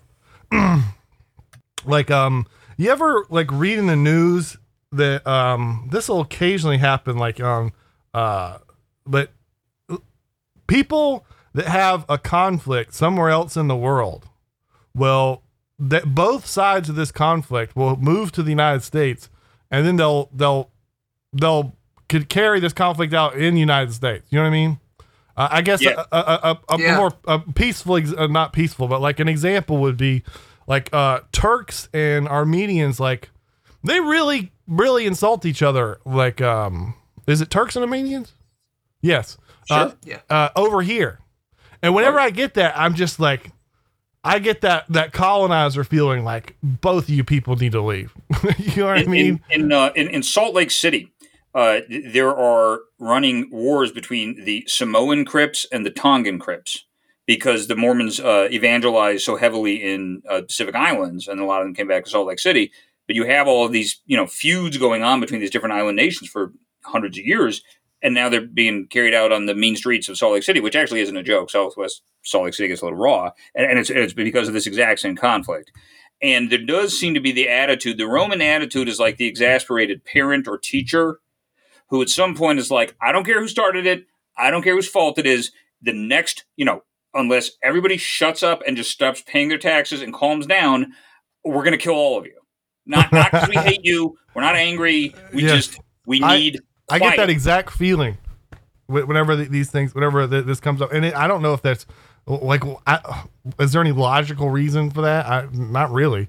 I, I mean, not that I know of, but either way, um, uh, yeah, there's also like a Cold War analogy. I mean, most obviously, you kind of see this in today, but but you certainly saw it in the Cold War. You know, we didn't go directly to war with them, but every time that any conflict broke out anywhere on Earth, we were there and they were there, and they had their side and our side, and it didn't really. Ma- I mean, in theory, they were always for the workers, and we were for the pro-Western development. yes, but but in theory, right? It, that that that got thrown out the window in five seconds, depending on what the local contours were. The the Cold Warriors were, were obsessed with this uh, analogy to the Peloponnesian War. That the Cold War they thought was inevitably going to drift into a direct hot war between USA and USSR. Uh, Daniel Ellsberg, who died not that long ago, I think was particularly haunted by this. You know, they'd all read about this in college, and then you, you know they, they they saw themselves getting sucked into going over the waterfall where there was no way to avoid that because uh, every it, it- it's sort of like police shootings. I've heard you say, Bob. You know, we're a country of 330 million people. If we're going to have riots every time that someone is caught on video getting shot by the cops, we're going to be having a lot of riots. Mhm. And, and and this is the international version of that.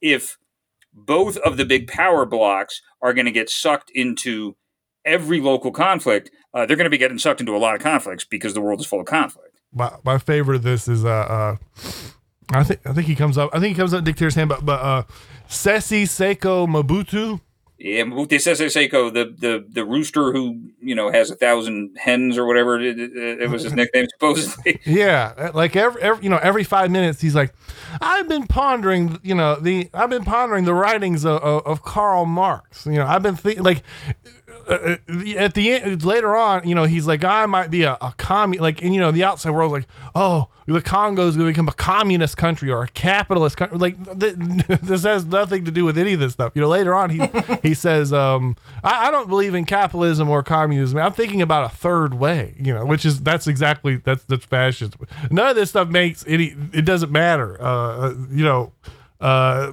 in that kind of thing but of people from the outside um would, would see it that way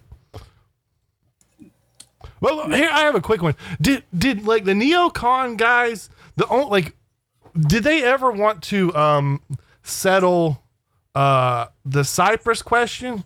'Cause I could have been for that. That would have been like a much uh except for the fact that uh, Turkey's very um uh militarily powerful. I mean, they they sort of punch above their weight. But um, I guess nobody wanted to fight Turkey. But um, that would have been a much more fun um, adventure than like uh, a lot of these other ones. the Greeks, the Greeks, uh, junta, whatever dictatorship that fell right around the time this happened. Obviously, they lost the well, just mandate of heaven from from the West because otherwise they wouldn't it would they wouldn't have allowed this to happen to them. Like that's a that's a big part of that. Uh, there might have been an intervention in Cyprus if not for that.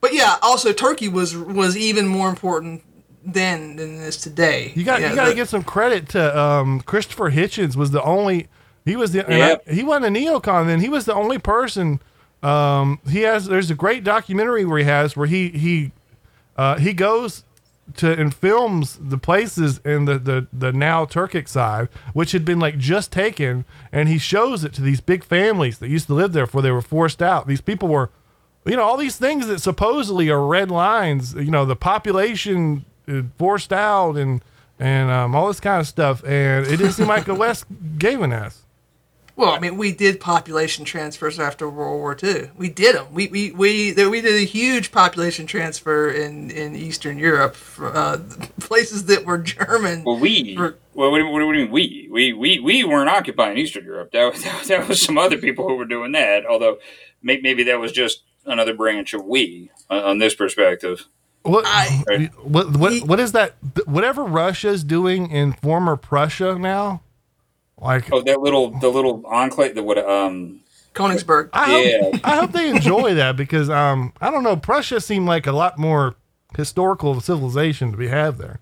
All the people got forced out. that was my point. Like you know, the the land that the what is now Western Poland was German land. I don't mean that like as in like you know oh the the the, the guy with the mustache like like like literally German people had lived there for hun- for hundreds and hundreds of years and, they were and they were probably offering the same bargain or trying to to the Poles that Antiochus Epiphanes was to the Jews, right? Which is or you know just like learn our language and act like us, and you can have all sorts of good stuff. Otherwise, uh, it's not going to be so fun.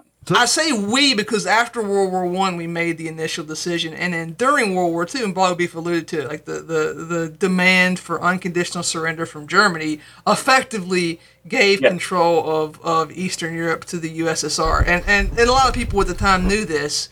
Uh, you can you can make your own determinations about why the people who ran America thought that was a good idea. But yeah, I think that we that uh, what happened in in Europe, the population transfers after the war uh, happened with our support, and if if we didn't physically do it, it, it, it we had they had our seal of approval. And also the Woodrow Wilson, not to beat that dead horse too much, we did all episode on it, but but the, you know Woodrow Wilson's national self determination push leads to this inevitably because everybody's mingled together like a yeah. like like a Legos, you know, in a box or whatever, right? From these millennia of what we've been talking about here. Well, if everybody gets their own country, you're going to need to start moving people around to make the lines work. It's exactly yeah, and that's uh, this is one of the funny things. Like you know, the even people who are um, like if you ask a progressive person today, they would probably say like the post colonialism and uh, was was a really good thing, but that is that is exactly what happened in these places. You had uh, borders redrawn, people moved and killed, and uh, to to uh, fit into this, the the a weird mix of nation state and and vassal nations. It's it was it was bizarre, and, and uh, you you can understand why like in America, we, we don't have strong opinions about Wilson, uh, or if we do, I think the the when I was growing up, the story of him was like, oh, he was naive and idealistic, and his heart was in the right place, but he didn't do a good job because he had a stroke. Like, no, actually, his ideas were horrible. They were like they were like evil. It does. It doesn't really matter if if if you think that like I, am going to I'm going to do this thing. I'm going to uh, let's kill all the sparrows in China because they're eating the grain, and then you know millions of people die because locusts eat the crops. Like it doesn't matter what your intention was, you did something evil, like you did something bad, and what Woodrow Wilson did was was bad, and it was beyond naive. Like when you when you do something naive that causes uh you you could lay a lot a lot at his his feet. You could lay World War II at his feet. And there's you, something for everybody to hate, right? Both, yes. Both, both, both, libs can hate him, and then everybody else can hate him. The only people who like who, who still have any time for him are you know Atlantic Council types. Yeah, the fucking mm, yeah. Sorry, yes, those the scum of the earth, and it, it kind of. Uh, go ahead, Bog Beef. Well, this is where you have um um you know Hitler. Hitler is the. uh you know, he had he had the the low IQ version. He's like, mm, well, I have people that aren't Germans here. I guess I have to kill them. Adit- Ataturk has the 200 IQ version. It's like, hmm, the people that's not Turks. Well, you now you're all Turks. You're yeah. not Turks. That's it. Mountain Turks or your, your ocean Turks, and, and, and that's some of what Herod and uh, is doing. Or I mean, Herod is one of these not real full Jews. Uh, both Galilee and Idumea which is the southeastern part that Herod comes from, and then the northwestern part, Galilee, they are. I mean, there's no polite way to put this. I think the notes to my edition of Josephus says they are forcibly Judaized at some point in the second century BC, uh, including you know involuntary circumcision of all of all males regardless of age is the implication. Oh. Yeah, so that now you know. My, co- at, my cousin went real- to went to NYU. The same thing happened to him. but it's but it, but, but, but, but, you have, you know, and, Mark, this, this, is a different angle on what we were talking about of, you know, when the Germans uh, take down the Western Roman Empire. You know, what are we really talking about here? Are we talking about 10,000 guys or are we talking about a million people, right? Well, if you can wave a wand and say, you're now in my group, and if you keep claiming you're not in my group, I'm going to kill you uh, it sort of obscures things later on for people trying to figure out kind of what exactly 100 becomes a million pretty quick that, yeah, under yeah, those circumstances. It, it, it, you get that you get that ball rolling. But so we've got you know um, One side note: Did you guys notice there's a cameo in the first book of the Jewish Wars, uh, right around the time that they get made into a province? Quintilius Varus shows up. He's almost like the Forrest Gump of uh, the Augustan era, where you know Varus is the guy who ends up getting BTFO'd by the Germans, which sort of halts Roman expansion up into into what's now Germany. Uh, but before this, he was uh, I don't know if he, he wasn't a governor because they weren't a province yet. He was whatever you know legate of Rome in Judea, and there's this is uh, right around the time of the birth of Christ. Uh, he puts the smack down pretty violently as well. So the war that you have in 66 to 70 AD, which is the main focus of Josephus's work, I mean, he says at the beginning this was the biggest war of all time. It was the most important, had the most people dead. I think that's pretty obviously puffery. Just the scale does not support that. Uh, but it's pretty clear that the stuff where they were fighting against the Seleucids, the, the moves Herod was making, uh, Quintilius Varus having to put a pretty violent smackdown, them getting made a province, that's all over and done with by 6 AD. 60 years later, you have this one rebellion which leads to the destruction of the temple, which is uh, famously memorialized on a victory arch in the Roman Forum. Um, but in that intervening period, you know, there's the irony here. Uh, I think Tacitus has a line somewhere in Tacitus's histories. Hang on, I got a pile of books here. I think he's describing this period, and he said, I got to find this. He says something like, of course, now I can't. Oh, yeah. Under Tiberius, all was quiet. Okay, well, what happened under Tiberius in Israel? The ministry crucifixion and resurrection of Christ happened. Right. so from the, from the from the perspective of of uh, of our civilization and our faith, this is the pivotal moment in human history. And for Tacitus, it wasn't even a Tuesday. It, it, it, it didn't even meet the M Bison Tuesday test. Hey, speaking of uh, cameos, that's when I was I had been when I was looking through, through the notes. Uh, I was looking at the list of the leaders of the first Great Revolt, and uh, here's one of them Elazar ben Hananiah. Mm hmm. That I, anyway, I, I noticed that name. Um, that oh. that name uh, Hananiah shows up a lot in the Old Testament as well. Um, I think it's one of the priests that are taken from Jerusalem to Babylon, and then are part of the restoration afterwards. Uh, is, is, is that name H A uh, you know transliterated as Hananiah? Oh no, uh, it's it's it's it, there. Is Varus um is that Sextus Quintilius Varus or Attius Varus? Or I don't know. This could be. This, let's see. So, is it a different Varus? If so, I'm gonna I'm gonna be embarrassed here.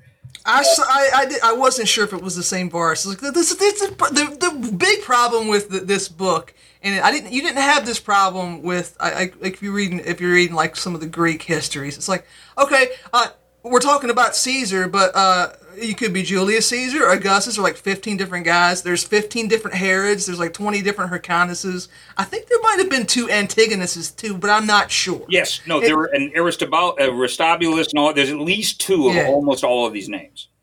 Yeah. Okay, Publius Quint- Quintilius Varus was a Roman general politician. Okay, I think he that guy died in AD nine. So that guy's yeah, not. That, yeah. That's our guy. His dad was one of the senatorial conspirators I don't know if he actually stabbed Caesar, but he was in on it, and then he killed himself. It looks. I, am going off a wiki here, too. I'll be honest. Uh, uh, the dad offs himself, I assume, after the Senate the Senate loses the Civil War, and then his son again rehabilitated. You know, he's still part of the machine, right? He's he's he's. If his son survived the Civil Wars, he's going to keep going on and be part of the new machine.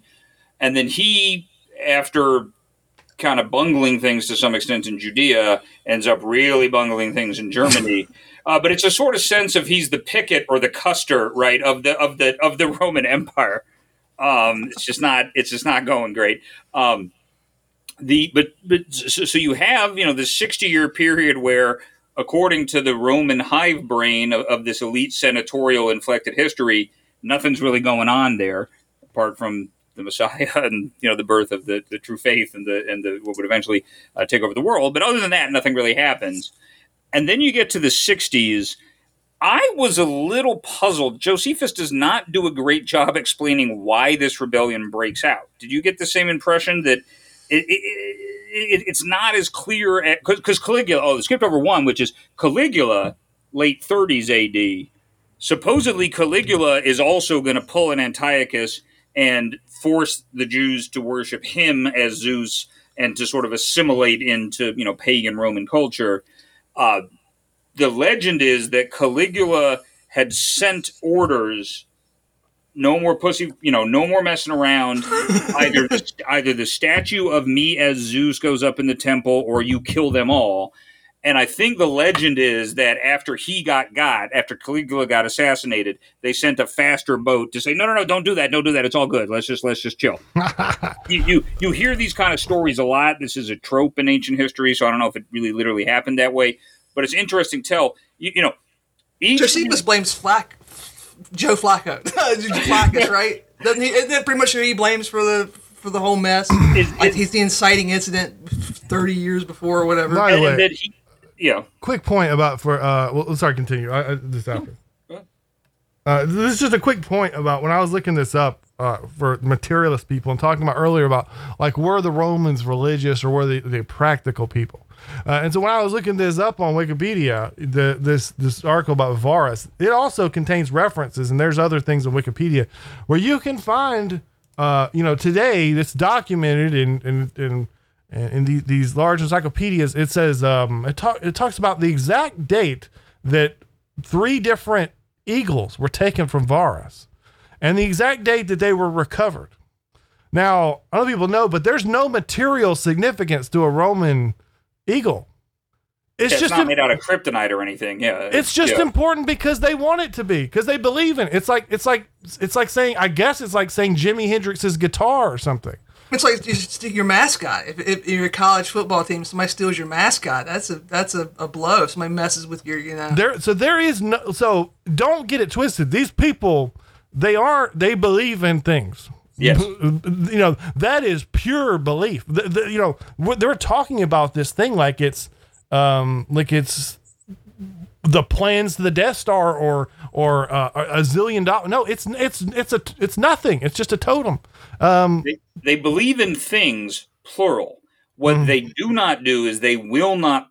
They can't even comprehend of the Jews and then later the Christians who believe in one thing. It's yeah. like a fox hedgehog kind of thing going on here, right? Where you, you, know the Roman mind is like yes, the, the the the the eagles are important, and in some sense they embody you know the genius of Rome in them. But the woods and the trees and all, yeah, yeah, that's all important too. They all got little spirits too. They're just subordinated to our imperial eagle. For the Jews and then later the Christians to say, no, they're not. There's one ultimate divine reality here that underlies everything, uh, is it Pompey supposedly goes into the temple, the innermost sanctum of the temple in Jerusalem, into the holy of holies, and he is shocked because there's nothing in there. Mm-hmm. You know, mm-hmm. there's, there's candelabras and stuff, but there's no statue of a, of a dude or a bull or nothing, right? And he, he sort of doesn't take anything. uh, I think Josephus makes a point of saying Pompey, unlike I think Antony does take it later on, right? But Pompey doesn't touch anything. Yeah, Pompey. He, he, Pompey is the one notes that he was a, that Pompey was a a uh, a virtuous man. He said that that he was very respectful about it. Um, he said, "Well, look, you have to let me in there because I have to make sure that you're. You can't tell me there's a place I can't go because I, you could be hiding gold from me or something like that. Right. Uh, so you gotta let or me weapons, in. Or weapons too. Yeah. Right. And I, I, I, wanted to make sure I, I got this, but I, I'm sorry to interrupt you, but we were talking about what was the inciting incident in the in the of the actual war, and it wasn't Flaccus. It was uh, the Jews were crowding apace to their synagogue. A certain man of Caesarea, of a seditious temper, got an earthen vessel and set it with the bottom upward, and at the entrance of that synagogue sacrificed birds, mm. which was uh, you, are not you're not supposed to do that. Uh, so an evil an evil an evil Gentile started sacrificing birds. The reason, and, and this is uh, intentional provocation, and uh, I mean the reason I, I interrupted you rudely was because and this is this is not from Josephus. This is from uh, this is from another source. In reaction, one of the Jewish temple clerks, comma, Eleazar ben Hananiah, ceased prayers and sacrifices for the Roman emperor at the temple. So if you want to know why the, Roman, the Jewish war begins, because Eleazar ben Hananiah picked the fight with the with the uh, with But the this Roman seems emperor. smaller ball. But you see what I'm saying? This seems like less of an outrage and provocation on both sides than the uh, Antiochus, you know, turning it into a, a, a butcher shop, uh, or Caligula saying, "No, you will put a statue of me right up in your holy of holies." You know, this seems like a rebellion in search of a casus belli rather than the other way Yes. around. For both sides. Yes, yes. That that you know, um, there's something different about this this this province. Seems to function a little differently, and it seems like this was an opportunity that some factions in Rome, maybe all factions in Rome, by this point, were saying, uh, "Let's take this opportunity of this rebellion to settle things and not have one." You know, uh, we don't want one of these things to be not like the others uh, any anymore. Most contested, the old joke, the old, most contested part of the Middle East has no oil. Yep. Yeah, and uh, there had been little skirmishes beforehand, uh, even between the Romans and, and but a lot of a lot between the factions of the Judean kingdoms themselves. But we, when we get to the big one here, uh, this is when the Eye of Sauron finally gets cast down, and uh, they they send in a couple legions. It's not it's not it's not a little local Yep, disturbance yep. time. They send in they send in the big guns, and uh, it doesn't go well for for the for the the people who live in Judea uh, this is where we can pick up Josephus's narrative that I, I cut you off from earlier because it's it's like the it's the the first person account in his story, and it's real interesting.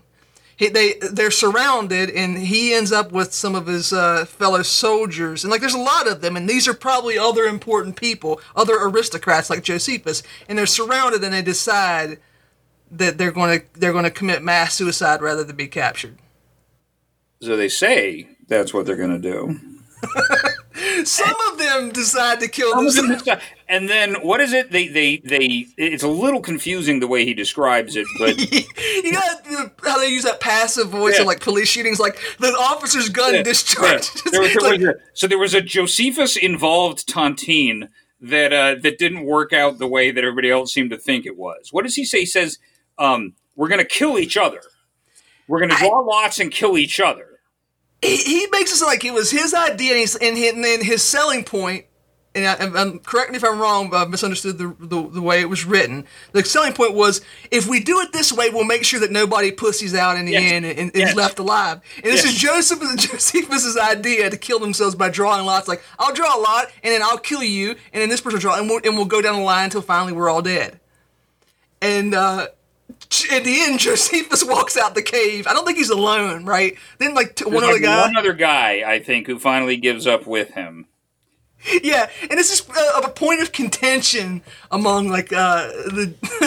uh, he doesn't have a great reputation with Jewish people uh, throughout history. That's and that, that you could see why. Like you, you are the sole survivor of a suicide pact against like the the, uh, the people who ransacked the temple, destroyed the, the the whole you know the holiest site of your religion, and then uh, he becomes first the slave. Was it the Vespasian? Yes, yes. Yeah, he he- he's in chains when when he interacts with uh, with Vespasian, who at this point I don't think has been no, he hasn't been proclaimed emperor yet. He's just a general at this point.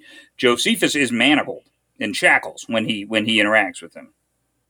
First, the first time when he interacts with him, and what he and he tells him news that Vespasian's pretty happy to hear.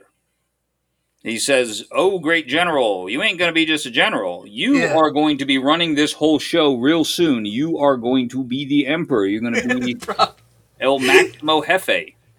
Uh, in, in, a, in an exciting turn of events and unexpected, the guy who's captured by this guy has a prophecy that that, that his Yeah. captor is going to become the the most powerful guy in the world. And you know, this uh, it was funny. I, you, do you like Gore? We talked about Gore Vidal. Do you, did you like Oh, yeah. Gore Vidal too? Oh, you, yeah. You've read, so I'm sure you've read Julian, right? Yes, yes. We probably talked about this before. I have a memory of a Little- we, goldfish. we, we talked about Julian a few minutes in the first or second uh, gig I did with you guys, but not not too long though. So, from the point of view of Priscus in the book, he, he's there's this, there's a, a, a, like a mystic, a Hellenic mystic with Julian, like Maximinus or something like that. And Priscus hates him because like he's a he's a fraud. He he he he's, makes all these predictions, but like. Uh, in, in, in the, the story leaves it vague as to whether you're to believe that Priscus is wrong and this guy did see the future, but like he he he he manages to successfully predict uh, where Julian dies, and then like he predicts the de- the deaths of like the, the the uh, the two emperors, but like all of his predictions to Julian are exactly what Julian wants to hear at, the, at the time. And so I was I was thinking like that, that's a really that's a bold move uh, that you, it's not really available to people in the modern era. You can't just like you couldn't get captured by like uh well, I guess you say like ISIS or, or Iran and be like, I just had a vision. the Shah is. I don't think you can do that anymore. No, I mean, I mean, you, I mean, you, you, you know, the very, very weak echo of that is uh, prominent political commentators sort of switching sides ostentatiously in America. So, like, think of uh, David Brock wasn't really prominent before he did that, but you know, uh, uh, like Pat Caddell, right, who started out doing polls for Carter and made his bones with the Carter campaign as a wunderkind when he sort of you know became a very pro Trump voice. Dick right? Morris. That, that, that's yeah, Dick Morris. But that's you know they're not in shackles and they're not getting their head cut off. So so no one's. There's a wonderful in I Claudius. Uh, this is good in the book, but then it is one of the best things in the uh, show. Is Tiberius has a soothsayer? I think Thrasyllus is his name and there's all these there's these great scenes with you know he says you've been prophesying that my luck was this is before tiberius becomes emperor when he's in exile he's been telling this guy uh, i'm running out of patience with your prophecies and i'm going to throw you off this cliff but then the boat that's coming has news that he's been summoned back and he's back in the good graces of augustus and so the guy gets to live uh, the, the, the, uh, horoscopes and stuff like that and divination you know, it's a big thing. And this gets into how religious or how materialist are these guys. Uh, they're certainly not scientifically materialist. Maybe the, um, what do you call them? Epicureans were to some extent, but that that's that's very fringe and, and very theoretical. Mm-hmm. Uh, they really cared, you know, the birds and all that. I mean, they weren't really devout about it, but they really, really wanted to try to know what was going on. And you see this all through the Old Testament too. Um, there are prophets, and prophets are legit but you are not supposed to go off road and just start asking witches and warlocks to, to tell the future for you. That is a huge no no. And when the kings, uh, when the when the when the pre Babylonian captivity kings do that, that is a sign that those are the worst of the worst kings who are going down hard. Yeah, in Caesar's diaries, it what I get from it is that um, it's important for Caesar to go to go to one of the go to the augur but Caesar definitely does not believe the other, like the uh, Germans augurs and stuff. Mm. He, he thinks they're just bullshit. My guy with the chickens is good, but your mm. thing with the, with the hawks, no, I don't, I don't, I don't like that. But he does. But so Josephus does narrate his own switching sides.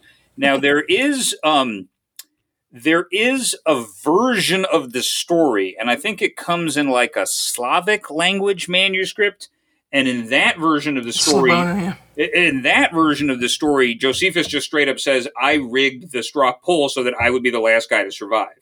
It is uh, ambiguous in the Greek version, which then is the source of these, you know, modern English translations. He it, it's left a little more ambiguous. The, but the, impl- the implication is either he was extremely lucky or he was making his own luck. He was the, the, slick. He was slick. he was an operator. He, this, is, this is like Cicero. Like the thing about Cicero, and I think a lot, you've seen a lot of conservatives, at least in our world, have lately um, been a lot of people, a lot more people are more pro Caesar and less and less pro Cicero than they were. But the thing about Cicero is that like people that like Cicero generally like they don't understand him. They don't like.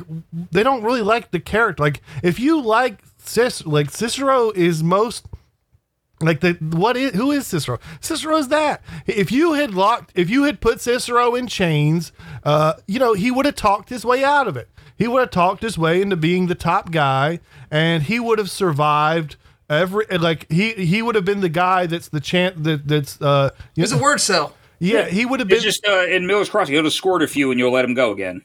He would have been like the, the, the minister in Germany that was through. Uh, and there were guys that were that were powerful in the military from the the before times to the Wehrmacht to the after times. Um, but I mean, he was just super slick. That was that was a, you brought up Pétain earlier. Uh, who was the other guy? Not Pétain, the one that they hung somebody. Uh, oh, I just know Pétain and, and De Gaulle. No, well, well, anyway, Pétain had a. There was another guy. He wasn't a war hero, but uh, he was one of these figures, and he was a he was a big guy in Vichy, France. And uh, Pétain, they would they did- Laval, Pierre Laval. yes, yeah, Pierre Laval. They didn't they they didn't hang Pétain because he was he was a hero from World War One, but Laval was kind of like the, one of these wordcel characters. And there was a great uh, one of the, his bi- biographies wrote about him. Was like, it's not that he was an evil person. Like he he didn't think he was doing evil when he when he uh, cut these deals with the Nazis. He thought he was using his like wormy wordcel powers for for good to, to protect his people and stuff. And like from his perspective, when they were mad at him after the war and executed, they might have shot him. I don't remember if they shot him or hung him. He was like shocked because like, well, why are you mad at me? I was just all I was doing was you know spinning bullshit and, and, and making the moves. best deal, getting us the best deal we could under the circumstances, and which is which is pretty clearly what Josephus thinks he's doing here, because I, he could be right. this is the thing. certainly could be right because scale, right? Once you have fully gotten the attention of Sauron, uh, you don't have a lot of good moves left at that point. Right, and, and this is uh, kind of the, the meta narrative of, of like there's you know there's two more there's two more wars uh, after like the one that destroyed the temple is the one that gets all the PR, but like really the two wars that follow it are, are probably were worse if you were alive Yeah. at the time. Yeah. And here's here's jo- I think Josephus is like his his basic argument point whatever strategy is that it just all right it's over. We're just going to have to deal with the romans the way we dealt with the greeks before them and we'll, and we'll get through this and you know we'll, we'll come out on the other side the same people. And that his view was that there were these radical people who wanted who wanted you know, to use the chaos for their own ends who kept forcing a conflict. That ultimately you know there were a lot there was a big jewish diaspora throughout the Ro- the, the roman and hellenic world like and by, by this time the, the, the greek world was the roman world functionally there were a lot of those people uh, at the start of this war by the end of the third war they they had been not wiped out, but there were entire provinces where they were just no, there were no longer Jewish people there. They were all either sent back to Judea or killed, and there were hundreds of thousands, possibly of Romans, uh, Hellenic Romans, who were killed in these wars. And uh, at the end of the day, not uh, if you looked at this from the perspective of a person who, uh, like a Pharisee, whatever, you're a Jewish person, it was a giant L because, and here's where this gets this gets tricky and one of the reasons why I was scared to record this. Early, when the very beginning we were talking like there was a cons- there was a concern among people, uh, some of the leaders of Judea about like the Hellenization of, of people who lived there, and uh, there was this conflict between the Hellenistai and the whatever. The the the thing is, a lot of these Hellen- Hellenized Jews they weren't they weren't like they weren't worshiping Jupiter, but they were we'll say culturally Greek they became Christians. A lot of people who were who, who, who were and their ancestors were Jewish converted to Christianity uh, well before the Roman Empire large, but also with that. Uh, the the power of the Jewish uh, the Jewish nation, kingdom, people, whatever. Uh, the the the, the I, I like how Augustus made them ethnarchs. Like there are a lot of people on Twitter who who are kind of uh, angling for the job of ethnarch, right? Sure. They're I, probably. I, I, I always thought that a guy like Sharpton should be called not a demagogue but an ethnagogue. I mean, it was really, it was funny because like the people who want that job the most aren't really fans of, of Judeans. But anyway, uh, you their their power they're they're never going to be as powerful as they are before the first war, either either uh, in, uh, throughout the empire or in their own kingdom. Well, do- That's the height of their power, and they uh, they fumbled it big time. I would love to bring on someone like I don't know Yarvin or something who could speak about. Um, there is a question there in terms of I don't know if any of us know the answer to this, but uh, like, isn't their religion has to be highly modified once you have no temple? Yes, and, and, and yeah, absolutely. And this is one of the reasons, um, or the reason. So Julian the Apostate, uh, the last pagan Roman emperor, what three sixties, right? Mark eighty-eight is Yeah, that? that something. he in there. He he re, he tries to rebuild the temple. He's only emperor for two or three years, so he you know he's been being a good Christian boy at least on the outside. And then when he wins the Game of Thrones and becomes emperor, he says, uh, "I got bad news for you, Christian guys. Uh, I don't believe any of that. And we're, we're we're going back to the old school." He wants to rebuild the temple because that undercuts the legitimacy of Christianity. He knew exactly what he was doing because he'd been raised as a Christian. Uh, he wanted to rebuild it to say because because the destruction of the temple was a big part of where uh, the Christian apologists got their legitimacy to say, "Hey, we're going to make a break with you know, yes, these are star scriptures, and yes, it's the same God, but we now kind of have the mandate socially. These are anachronistic terms, but that's that's the closest we can come. You, you know, there's no temple anymore, so now kind of we're the thing, uh, uh, and all that stuff about the temple, and this is where God's God has chosen to house His name. Well, the temple isn't there anymore, so Julian wants to rebuild it. And I think both the Christian and the pagan historians say that the attempt to rebuild the temple is like lightning strikes and people die and there's earthquakes, right? So this was seen yeah. as you know you, are trying to move the hands of the clock back, and you're not you're, you can not do that. Ironically, modern pa- ironically, that's not the now. both both yes. both ultra Christians and I don't know if you'd say ultra like ultra nationalist Pagans. Jews or whatever. um, like uh, if you're, I think if you're like a super ultra nationalist Jew, you want to rebuild the temple. The third, the third temple. That that's always the concern. I mean, the the what do you call um, intifadas. Mm-hmm. Uh, again, I mean, it, maybe this is a good analogy. I don't think a lot of people know. I don't think a lot of people know this. So, the, what is the significance? So, the significance of this is that if you read about the Old Testament, what do you do as the Jewish religion? Well, like um, they take these, they take animals and they go and, and you have to go to this certain place, one place in the world, not your local place, but this one place in the world, and they have to be sacrificed and burned in these certain specific ways. Well, so in other words, it's not just like any of them. It's this just just as one. And so, what do you do when it gets blown up? Well, now, which is in the, the case right now, the the Jewish religion has no temple because it was destroyed then.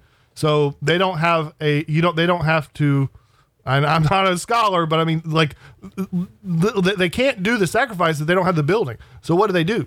it, it, it, and it, it shifts from this idea of this central geographic location to exactly the diaspora. This is where sort of rabbinic Judaism and Judaism is way more familiar with it now in the, you know, the common era, right, or the AD era, right? That's that's what it looks like. Uh, but it's also that's what I mean by them retconning after the Babylonian captivity, because if you look at the historical chronicles, books of Kings, books of Chronicles, right, it's real clear that although that was supposedly the rules that it was all supposed to be centralized, people were doing their own thing. This is the high places, you know, they're, they're setting up the high places. When the Kings and Chronicles goes through all the different kings of Israel and, and especially Judah, because Israel's basically a lost cause. They say they're bad from the beginning.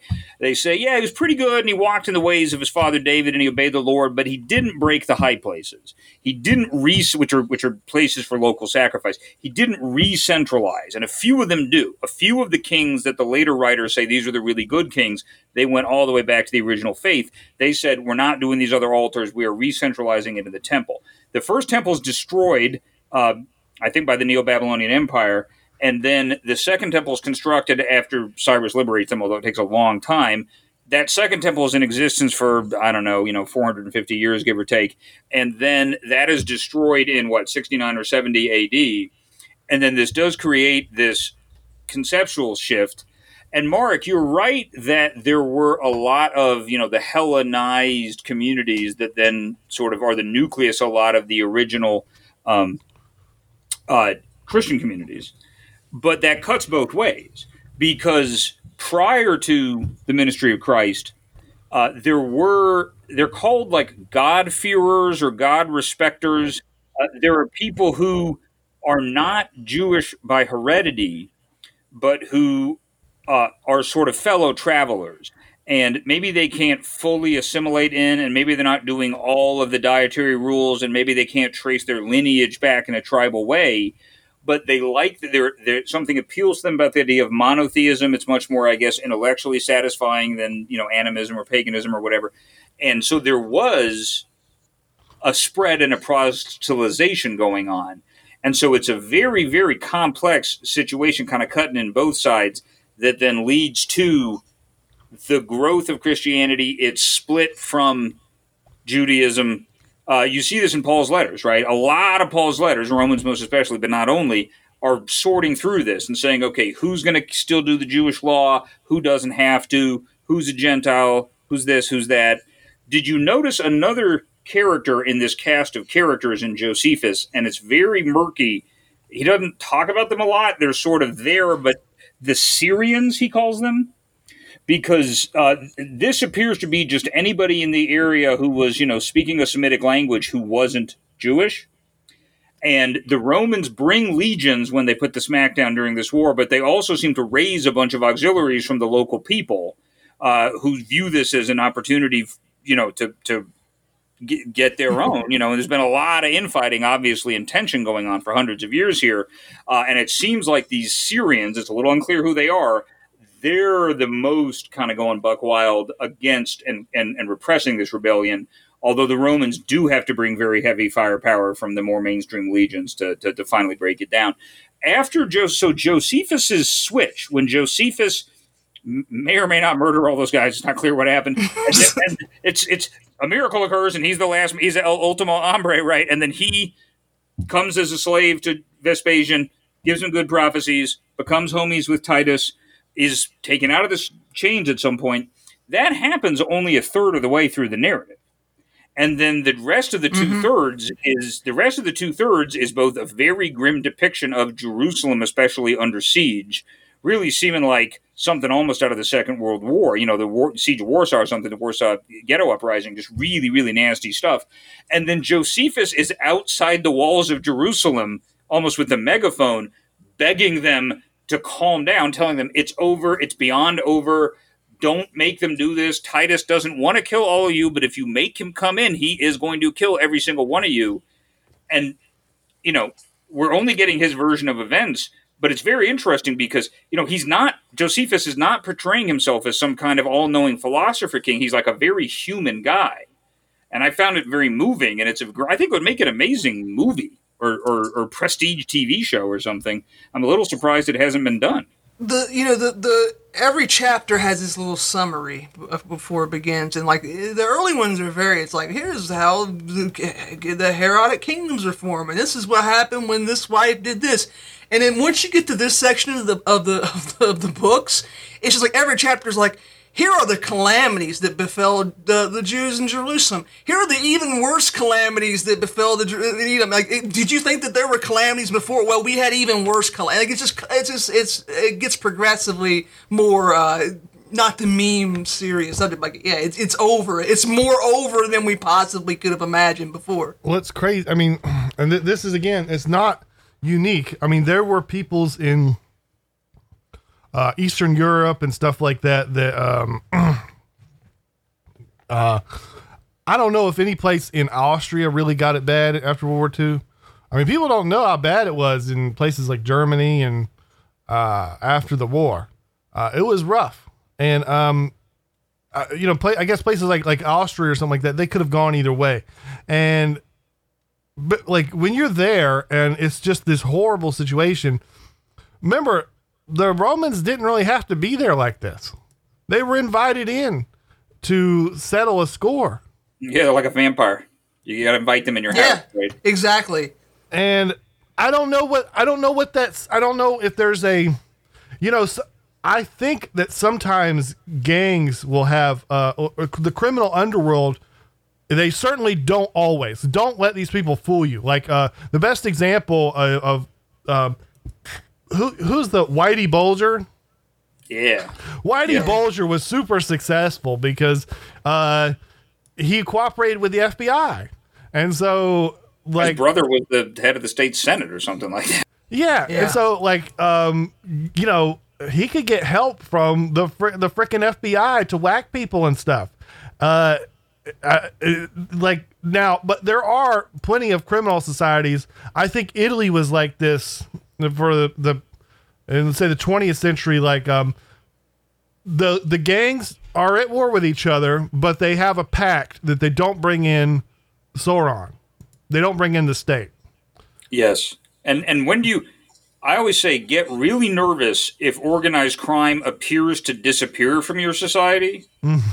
Because what that means is it's actually just took over. It, it, it, well it's fused with the security apparatus of the state at that point. Yes. Which uh absolutely was the case through the 20 i mean these people uh yeah i mean uh, the the the state would use uh, Italian mobsters against their Klansmen and stuff like that. Um, Yeah. they, they would. Um, yeah. they, they would. and- and- sorry, good. No, no, absolutely, absolutely. Yeah, like Well, and they also and also the mafiosi in America hooked up with the boys back home to facilitate the Allied invasion of Sicily. right, Lucky and the- Lucky Luciano. Yeah, they they were they were do- making all kinds of moves. Mm-hmm. Uh, it really helps if you know the language and you know the territory and you can you know go undercover as a as a as a native. That that you you can't buy that kind of kind of thing. But thi- this starts between a squabble between the the Pharisees and the Sadducees, right? Uh, more, more or less, or, or, or people who uh, Pharisees and Sadducees. That's a little more with the rise of Herod, I think, uh, the, the Herodian family in the first century BC. It's it's people who um, are more uptight. I don't know, how to describe. I'm just trying to. Describe, I'm, not, I'm not trying to. I'm not worried about being spicy or anything. I'm just trying to describe this objectively. Uh, It's assimilation. It ultimately comes down to uh, are we digestible or not? And the side that is anti-digestion, anti-assimilation, maintaining purity, separateness, going by the old law, not bending the knee, not sacrificing to the emperor, not going to the gymnasium, not pederasty, all that. You know, you know, the side that is Jewish and not Hellenic. They've got a real strong argument really strong argument, which you know they got the religious argument, but then they also have like a material argument to say we've been through this before, all the way back to Joseph and and and and, and Egypt and, and Moses in Egypt, right? If you stick with the true faith, God will take care of us eventually. It may look really bad, but it's never fully over. But if you cross over and you go to the gymnasium and you undo your circumcision and you call yourself Jason or whatever, uh, you, you're you're done. You're gone. You're going to get cast into the fire. And a big difference is uh, there's not a clear concept of afterlife in the in the pre Babylonian captivity, but you start seeing in the apocrypha, uh, which are written after the Jews come back from the Babylonian captivity, uh, when the Pers- when Cyrus liberates them, uh, you start to see more of you're you're going to suffer eternal hell, right? So they've added that element to it, right? So it's both you'll lose the mandate, not mandate of heaven. We have mandate of heaven. You'll lose the favor of God. That's their really strong argument. The argument for the other guys, the argument for the people who want to play ball with first the Greeks and then the Romans, yeah, it's a hard, I mean, it's a very strong material argument, which is, what are you nuts? Do you, do you- do you want to all get murdered, or, or, or do you want to be able to drink wine and you know hang out in a cultured way? That's a strong argument from a practical sense, but it gets into that: is it better to live on your, you know, to die like a lion or live like a dog? Right? They're, they're basically saying it's better to live like a dog. This is funny because uh, like one of the correct me if I'm wrong, but uh, my my favorite political writer is Curtis Yarvin. He is Jewish, and he's got a he's got a particular thing in, in one of his his big um and new book out, Passage Press. Um, can't think of uh, can't I can think of the uh what, Unqualified reservations one. Yeah. yeah, it's I can't think of the name because it's a it's a compilation of all his things. It's it's called Unqualified Reservations. Um, one of the big things in there is I think that he he says in there that you um you can't infiltrate things, that you'll just become part of it. Didn't he say that? He, he talks about the the pissing in the tent and pissing out and all that kind of stuff. Yeah. Well, I mean, that that is that's objectively true. Yeah, and, and uh, man, this is a you know nothing. History is not only cyclical; it's everything repeats over and over again. This debate that you're talking about that the, the, the Jews are having when they decide whether they're going to fight Rome, the early Christian community has the same arguments after after we win, after the, the conversion of the empire, there's a decision. What are we going to do with all these people who, like, who you know, who who offered to Jupiter and renounced Christ when we were being persecuted? Like, you know, like if, if from their perspective, like we didn't do that, we kept the faith at high, at great risk. All these people should be, at the very least, like, excommunicated and maybe even executed. Like we should. and, they, and, they should and, and crucially, uh, they're not real priests, and anybody Yes. that they made a priest is not a real priest. It breaks the apostolic succession, so Yeah. none of their baptisms count. I mean, it's a disaster from that Yeah, perspective. the, the, the, the Donatists. That's right. Yeah, Yeah. It- it, uh, you know, and the- that view, the purest view that anybody who bent the knee is no longer Christian and they don't count anymore, that is eventually wiped out with violence by the mainstream Christians who take over the empire, saying we can't do this. Like we have to have an amnesty. And when these guys won't give it up, eventually they end up suppressing them violently. By the way, you also have uh, another crossroads here. Of the Josephus is one of the only people that quotes the the the the Sibylline books. Ooh. The Sibylline, and, and you have the same thing happen to the Roman religion. It's not exactly. I mean, it's it's pretty damn similar. Like the Roman religion is, be- I'm not. It existed before the Sibylline books, but the Sibylline books were. I'm not going to say it's as important as the Bible, but like, um, you know, in Mormon religion they have like um, the pearl of great price and stuff. It's, I don't know. It's, it's more important. Golden plates, right? It- but basically, the Bible of the Roman religion was hidden. It was secret. They had it back at Rome in a special safe and everything. And um, I'm not going to explain it, but anyways, it was burned at, once Christianity. I, I don't know which I don't know which which emperor burned it, but um, they're like, well, um, we don't need this book anymore, and it might cause problems if it, if it's if it's lying around. This is Stilicho. Yeah. Uh, yeah, yeah. Ju- Yep. where he was right after I think he was right after Julian the Apostate, but um Stilicho uh it's like, well, you know, we don't we're not really doing that religion anymore. Um and I have the only copy of our holy book. so let's just burn it. Here's a good quote. These these are very much fake Sibylline books, but uh, what groans beneath the Punic curse and strangles in the strings of purse before she mends must sicken worse. Ten years, fifty days, and three. Claw, claw, Claudius shall given be a gift that all desire but he.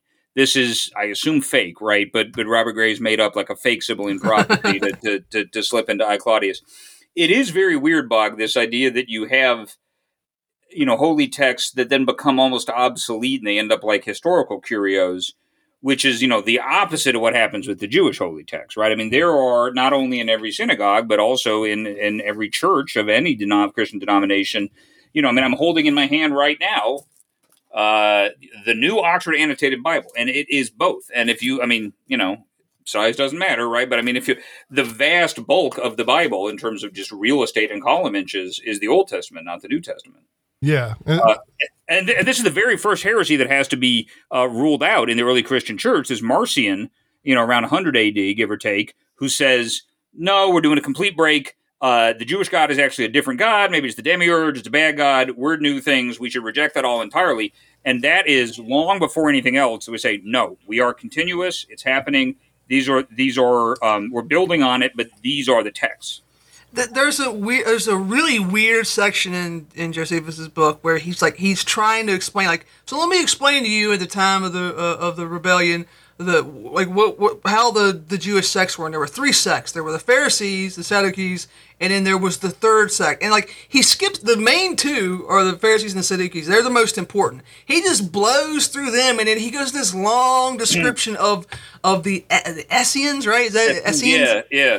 and and like it's it's you it's they're not they're I mean obviously they literally couldn't be Gnostic because Gnosticism didn't exist it, it hadn't been invented yet but like they, there are in history like They're, there's they're, all these they're not a capital G Gnostic, but they're a lowercase G Gnostic. yeah, it's just it's funny because it's like this is such a you can tell this is just a, like a human thing that happens. Like this is a a a, a hum, uh, to to steal a word from uh, uh, Ben Shapiro. It's a mind virus that like hmm. spreads through human history. It doesn't matter if you're talking like Christian, Islam, Jewish. There are there were like you know Hellenic uh, uh Gnostics too. Honestly, like this is just the way people go, and it's funny because like he's describing, oh yeah, well they, they have weird ideas about sex and families. They keep everything com- they keep everything communally. They believe that the body, eh, the physical world is corrupt and, and stuff. And it's like, is does, is there any explanation of why he goes into such detail about this this group that seems to be completely irrelevant to both the story that, that he tells and like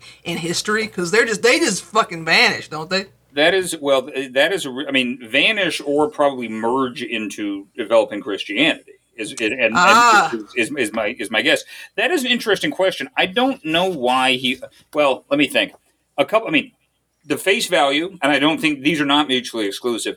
One reason he could be spending this much time on it is this is the the um, school, let's say, that his readers would have been the least familiar with Yeah. because it was newer and it was weirder and was esoteric.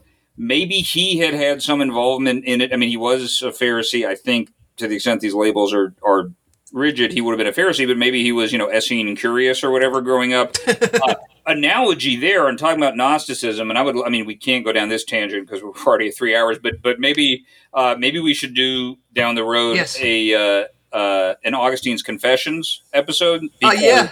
because he uh, Augustine in his youth was into all kinds of Manichaean, Gnostic. I have the Mhm. secret knowledge. You know what the regular people are into. That's the dumb show of religion. I know the real faith.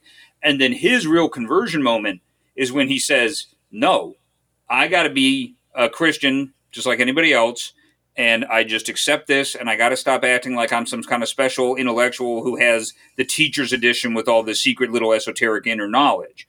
Uh, that is ripped from today's headlines, right? In terms of populism, or whatever you want to call it. Like, uh, so we could really do, gonna like, we we could really do a good one on yeah. that. Uh, but but but it's Quick- but yes, it, Yeah. it- Quick We thing. got to. with that, and, and it is very disproportionate. You're right. Now, notice there's a fourth one, uh, sort of the Zealots.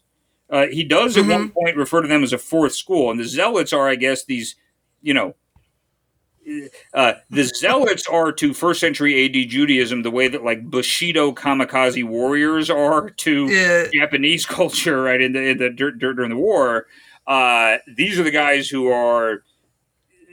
It's a little unclear. He doesn't get really rigorous on how he's described these groups, but they are the ones who are the most uh, anti-assimilationist and the most violent uprising, is what he seems to be saying.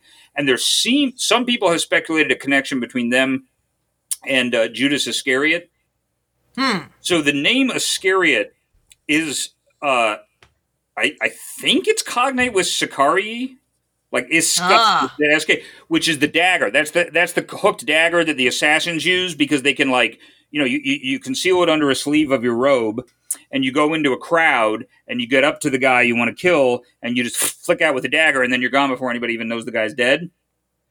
I, I if I'm right about all this, is just an interesting it's an interesting lens to read the Gospels through because people mistake, you know, a lot of the outside uh, world, including maybe some of his own followers, seem to be expecting Jesus to declare a military revolution, you know, an armed revolution.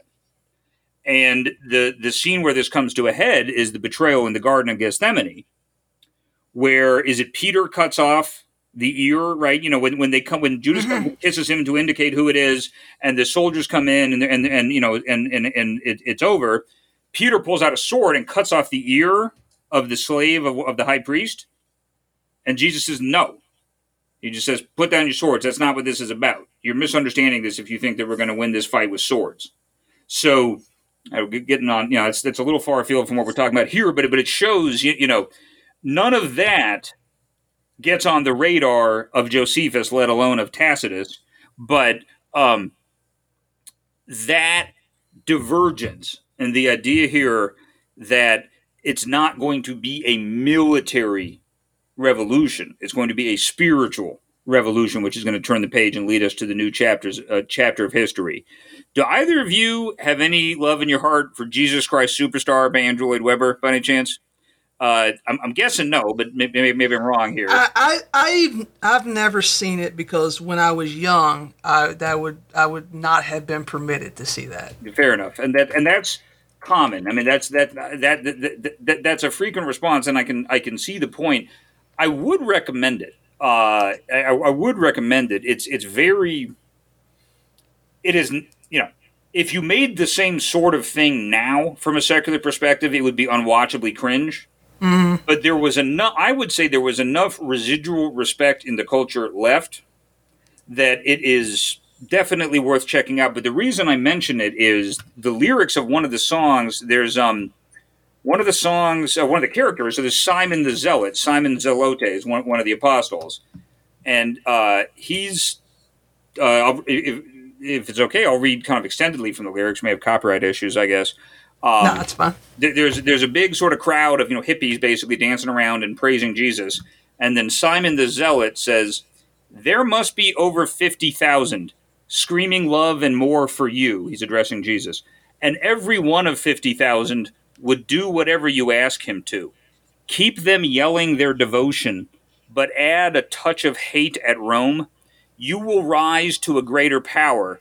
We will win ourselves a home. You'll get the power and the glory forever and ever and ever. And the actor playing Jesus in the movie has this very pained look on his face when he says this, and then he sort of rebukes him and he says, Neither you, Simon, nor the 50,000, nor the Romans, nor the Jews, nor Judas, nor the twelve, nor the priests, nor the scribes, nor doomed Jerusalem itself understand what power is, understand what glory is, understand it all. If you knew all that I knew, my poor Jerusalem, you'd see the truth, but you close your eyes. While you live, your troubles are many, poor Jerusalem, but to conquer death, you only have to die. So this is first of all very, you know, moving stuff. It's not really what you'd expect from a goofy rock opera, but it really shows um, and I think Joseph, you know, Josephus, as far as we can tell, Josephus is not even aware of the existence of Jesus. So it's a little hard to believe, right? But he certainly is not central to his thought. But while he is not exactly offering a, a, a, spiritual way out here, he is certainly Josephus is trying to offer a political way out that does not lead to genocide and, and complete destruction of his people. Uh, and you know, he he I mean, Josephus made the right, he backed the right horse. He made the right choice because at some point he saw it's time to get out and he got out and then he ends up uh, on the winning side. And so you got to kind of point to the scoreboard at some point. Although he has been a controversial figure in later Jewish history because, you know, he's basically a traitor. I mean, his advice, well, I don't know. You, this is so complicated. Like, you, you could take the advice as like, stop stop trying to fight Rome like militarily. It's never going to work. You got you got to seek other. You got to find find another way to to keep our people uh, alive. And I don't know you know, it's like what happens if if if the Alamo hap goes down the way it does, but the Texans lose the war, mm-hmm. your your perception of the Alamo would be a lot different, wouldn't it? It'd be like, like Masada. When, It'd be like Masada at that point. Yeah, and, and that's the and that's the thing here. Like you know, just like all the things that like, jo- Josephus is writing this way before the next two wars. Uh, he's, pro- he's I'm sure he's not he's not even alive by the end of the last one. He couldn't have been. It would have, it would have been way too long.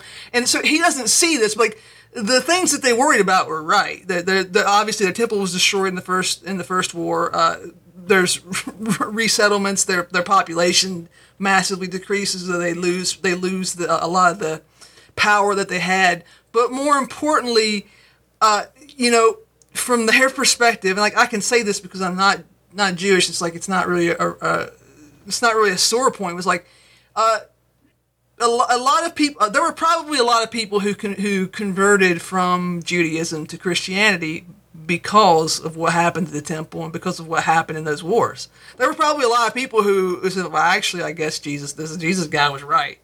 You know, I, I, he, he must have really been the real deal because look look how look how bad they fumbled the bag."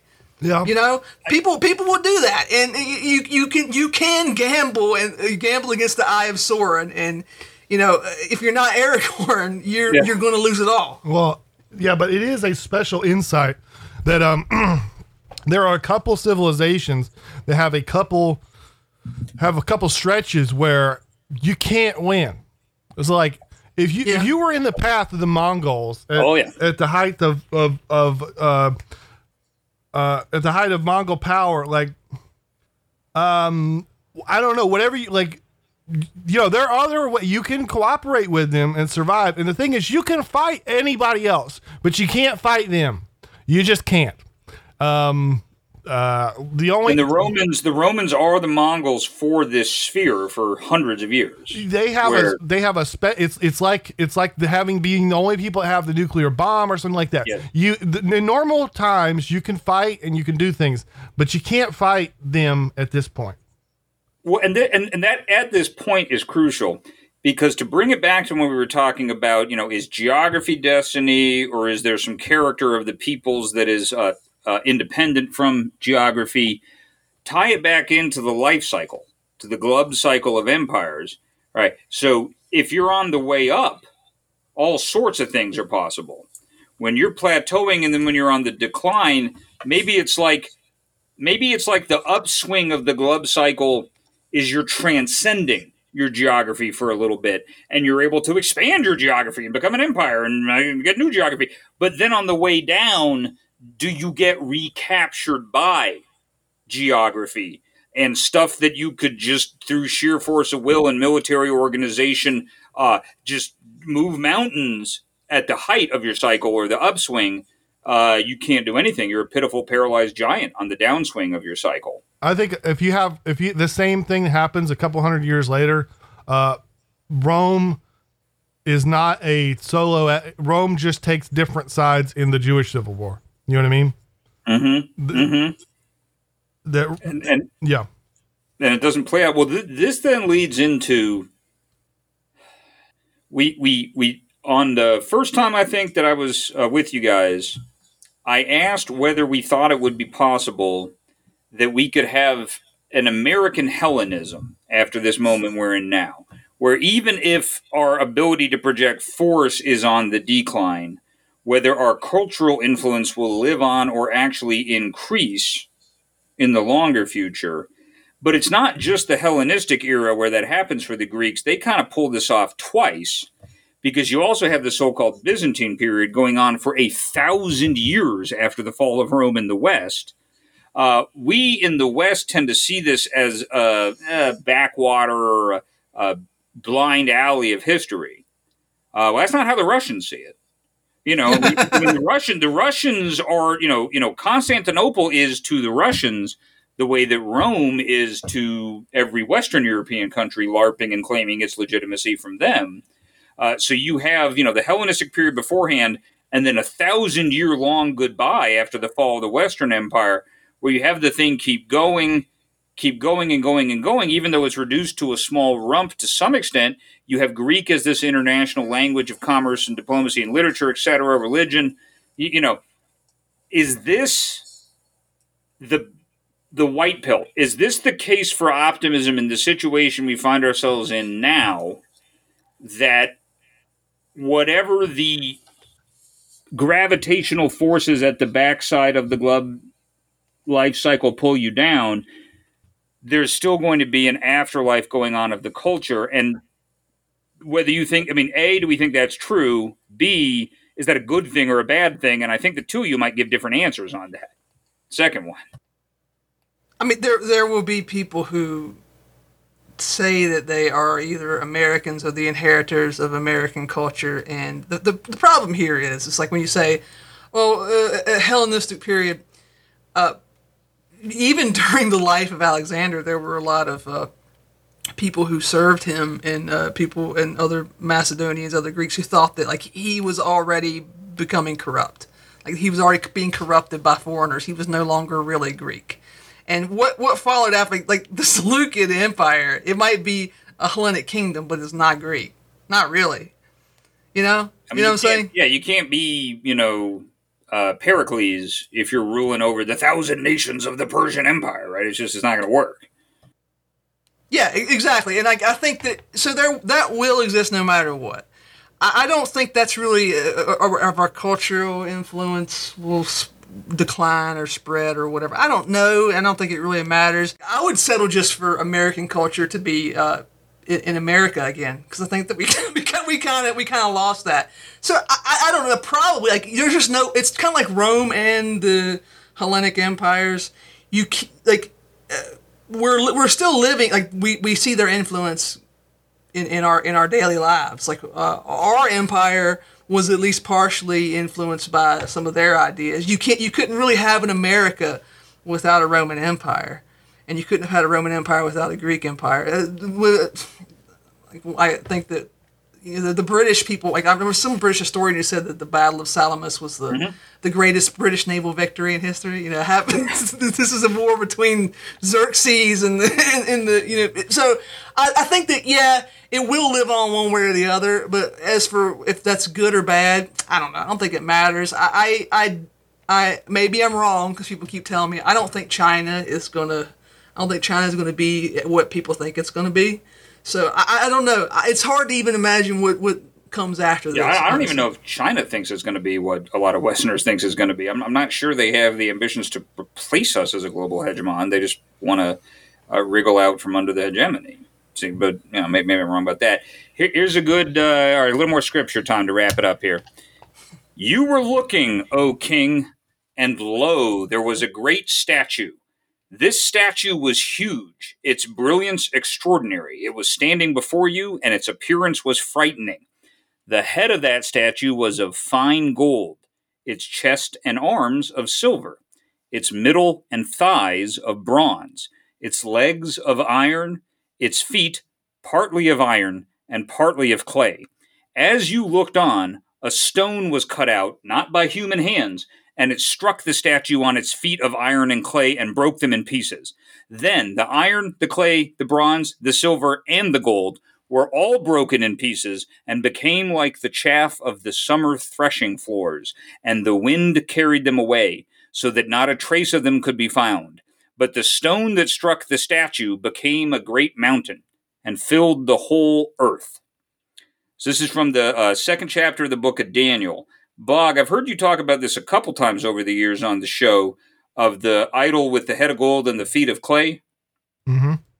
And the allegorical. So first of all, this is written uh, probably, I think, during the Antiochus Epiphanes persecutions, or written in the 160s, or certainly in the second century BC.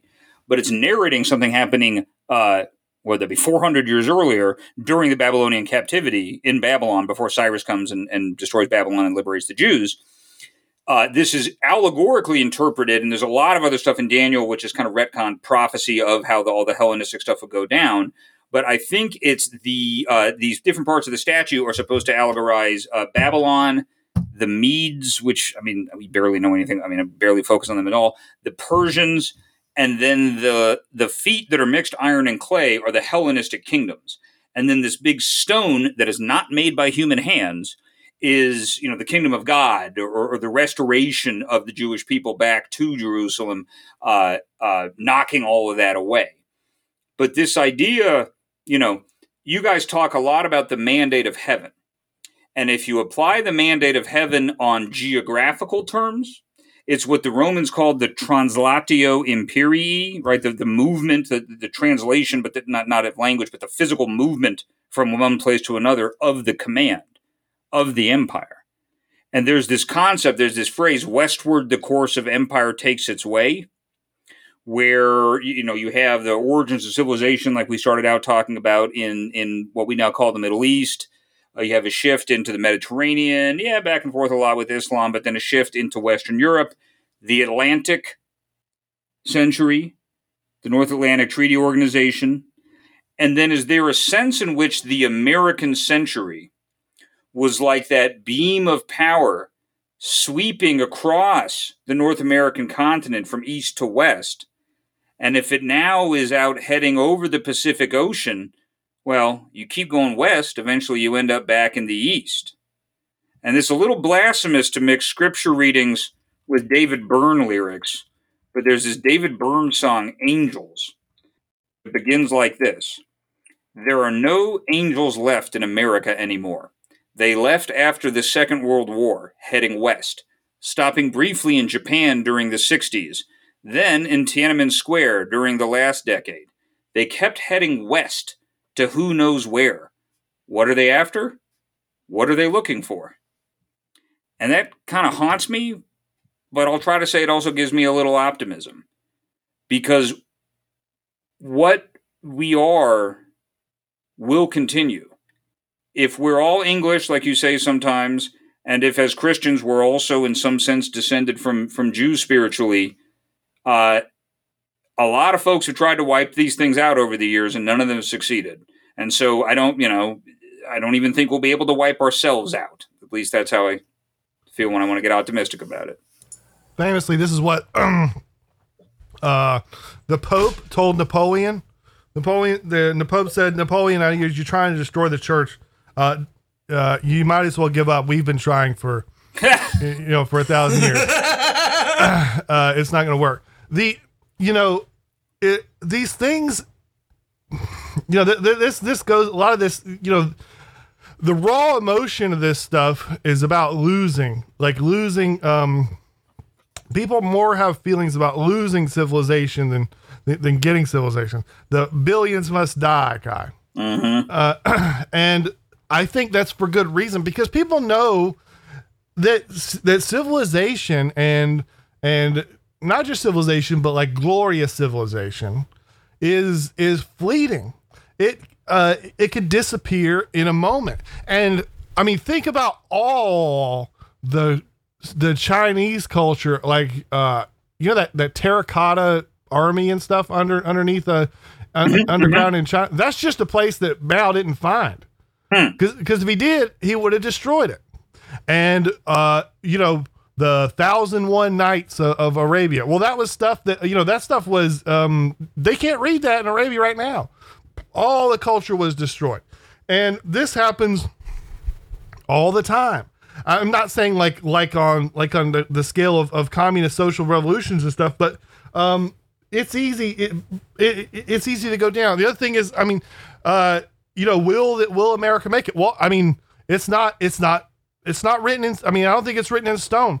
Um, there's no Prussia anymore, uh, and this this um, this can happen. The other thing is, I don't think people in America even sort of realize, like, uh, I I have no doubt in my mind that a thousand years from now, when they have a museum of American culture, people aren't going to be there to look at um, football uniforms or or stuff that that that Kurt Cobain had. They're going to be looking at a 1958 Ford Fairlane and they're looking at a P fifty one Mustang and Neil Armstrong spacesuit. That's what they'll be looking at. yeah, yeah, but I mean, like, Bart, probably a Bart Simpson T-shirt in there too. but but I mean, it's going to be Elvis. It's going to be uh 50. It's going to be the 50s. It's going to be the 50s. That was our that was our glorious time. Mm-hmm. That was our version of Julius Augustus into the second century, five good emperors. That was our peak. Oh, it was absolutely glorious. I mean, everything about American culture was glory then. But by the way, I mean, I you know I'm not a, a China skeptic, and I, I have no I have no way to know. All I know is that if you look if you were to look through a satellite at pictures of these cities in China from 10 years ago, 20 years ago, 30 years ago to what they are today, I mean, what are they not what are they not doing? Now the thing is, like this can this can can go away. I mean, they, they can they can they can blow this, they can fumble this, but I mean, I mean, don't they making the factories? They're they're making the tall buildings. They're They have, uh, as, They're as, as Malcolm points out, they, they can make ships, which uh, we have trouble with. they they have a they have a a, a pretty kick-ass colony system going on.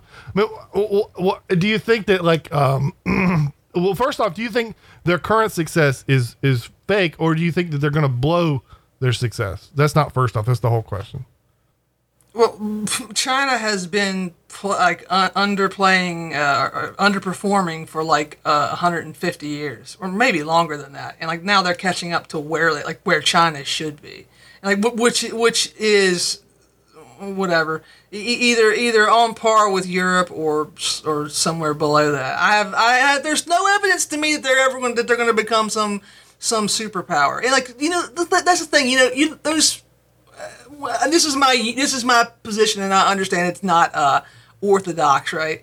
Uh, the, tell me, like, they're building mega cities. To me, that's like, yeah, okay, for sure, they're fucked. If, if you're if you're doing that, like, cause because the the the best times for America were before we we filled out the entire continent and See, and, covered that, it and, and- covered and- it with asphalt. that's what I find so interesting and productive about the differences between you guys because, uh, and Mark, you're in that kind of really classical tradition of change is bad. I mean, I, I'm not trying to simplify it, right? But like, kind of, it's a pretty steady decline from a relatively pristine state.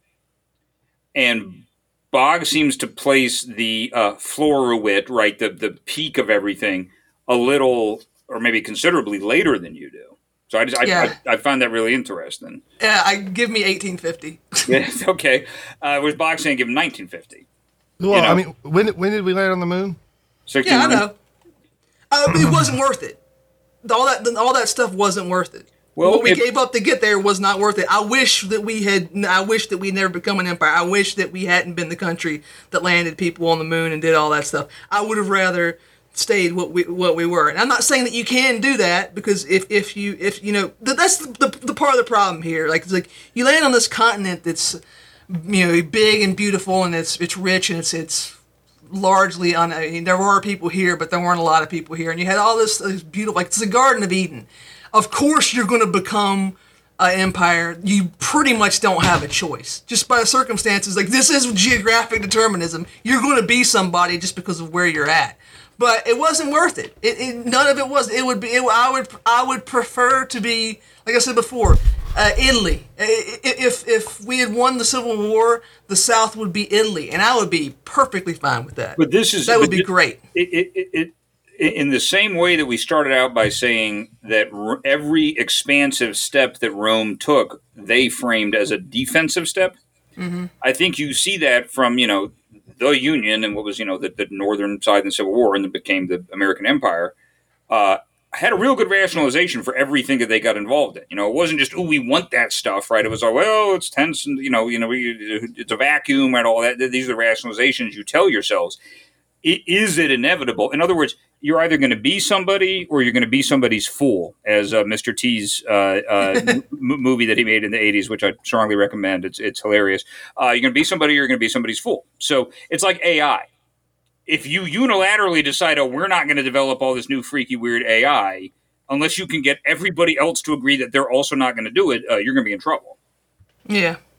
Uh, I agree with that, but I, I mean, I want to build a nationalist, imperialist, massive uh, uh, uh, uh, nation that that that's that's stable, that obliterates all its enemies, like like basically everybody else. I mean, maybe everybody else is playing a game of like that we have to do that, or we don't, or or will get killed by the Americans or the Romans or the Persians, or but um. I, I don't know. I mean, I don't see. Uh, it's difficult to opt out of that unless you get very gifted geographically. I guess. There were people in who lived in Germany who were calling themselves Romans up until the time of Napoleon. The I mean, Kaiser was a, the Kaiser. You know, probably died in the seventies or something. you know what I mean? Uh, no, he died in the died in the 40s. But uh, yeah, uh, Ribbentrop had kids that were. They're like, I think at least one of them is still alive. Doesn't, doesn't John Tyler have living grandchildren, or are they finally Yeah. dead now? The, I, he did until recently. If there, yeah, There was a um. There was some civil. Uh, there were some Confederate Army uh, uh, uh, widows uh, right around too. But this is the, the, the to quote a wise man, we have the wolf by the ears here, right? Yeah. Uh, you know, this is this is not a doesn't look like a very stable situation to be in, but it's not really clear uh, what the next move is here.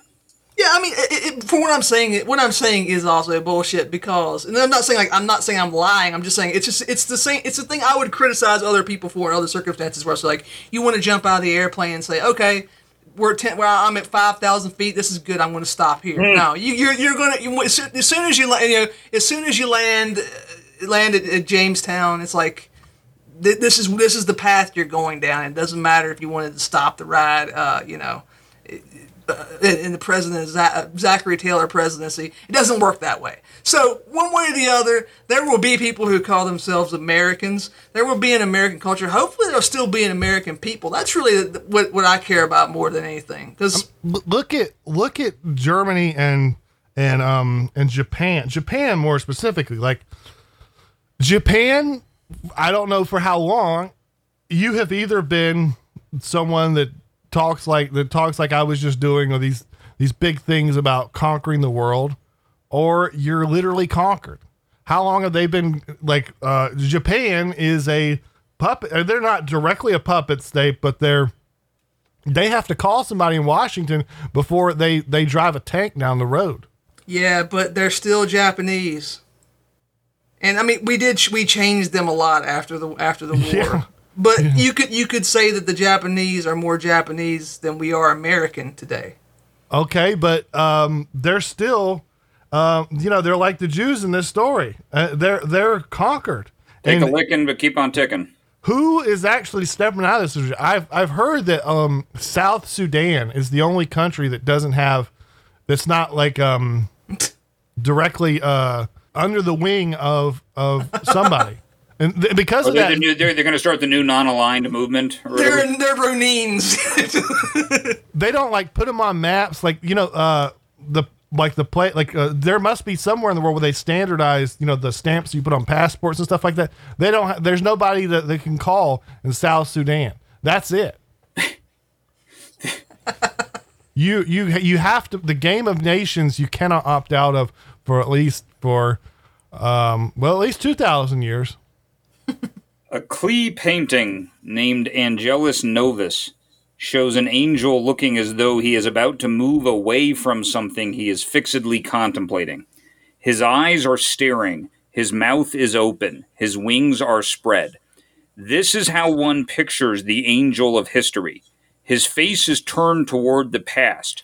Where we perceive a chain of events, he sees one single catastrophe which keeps piling wreckage upon wreckage and hurls it in front of his feet.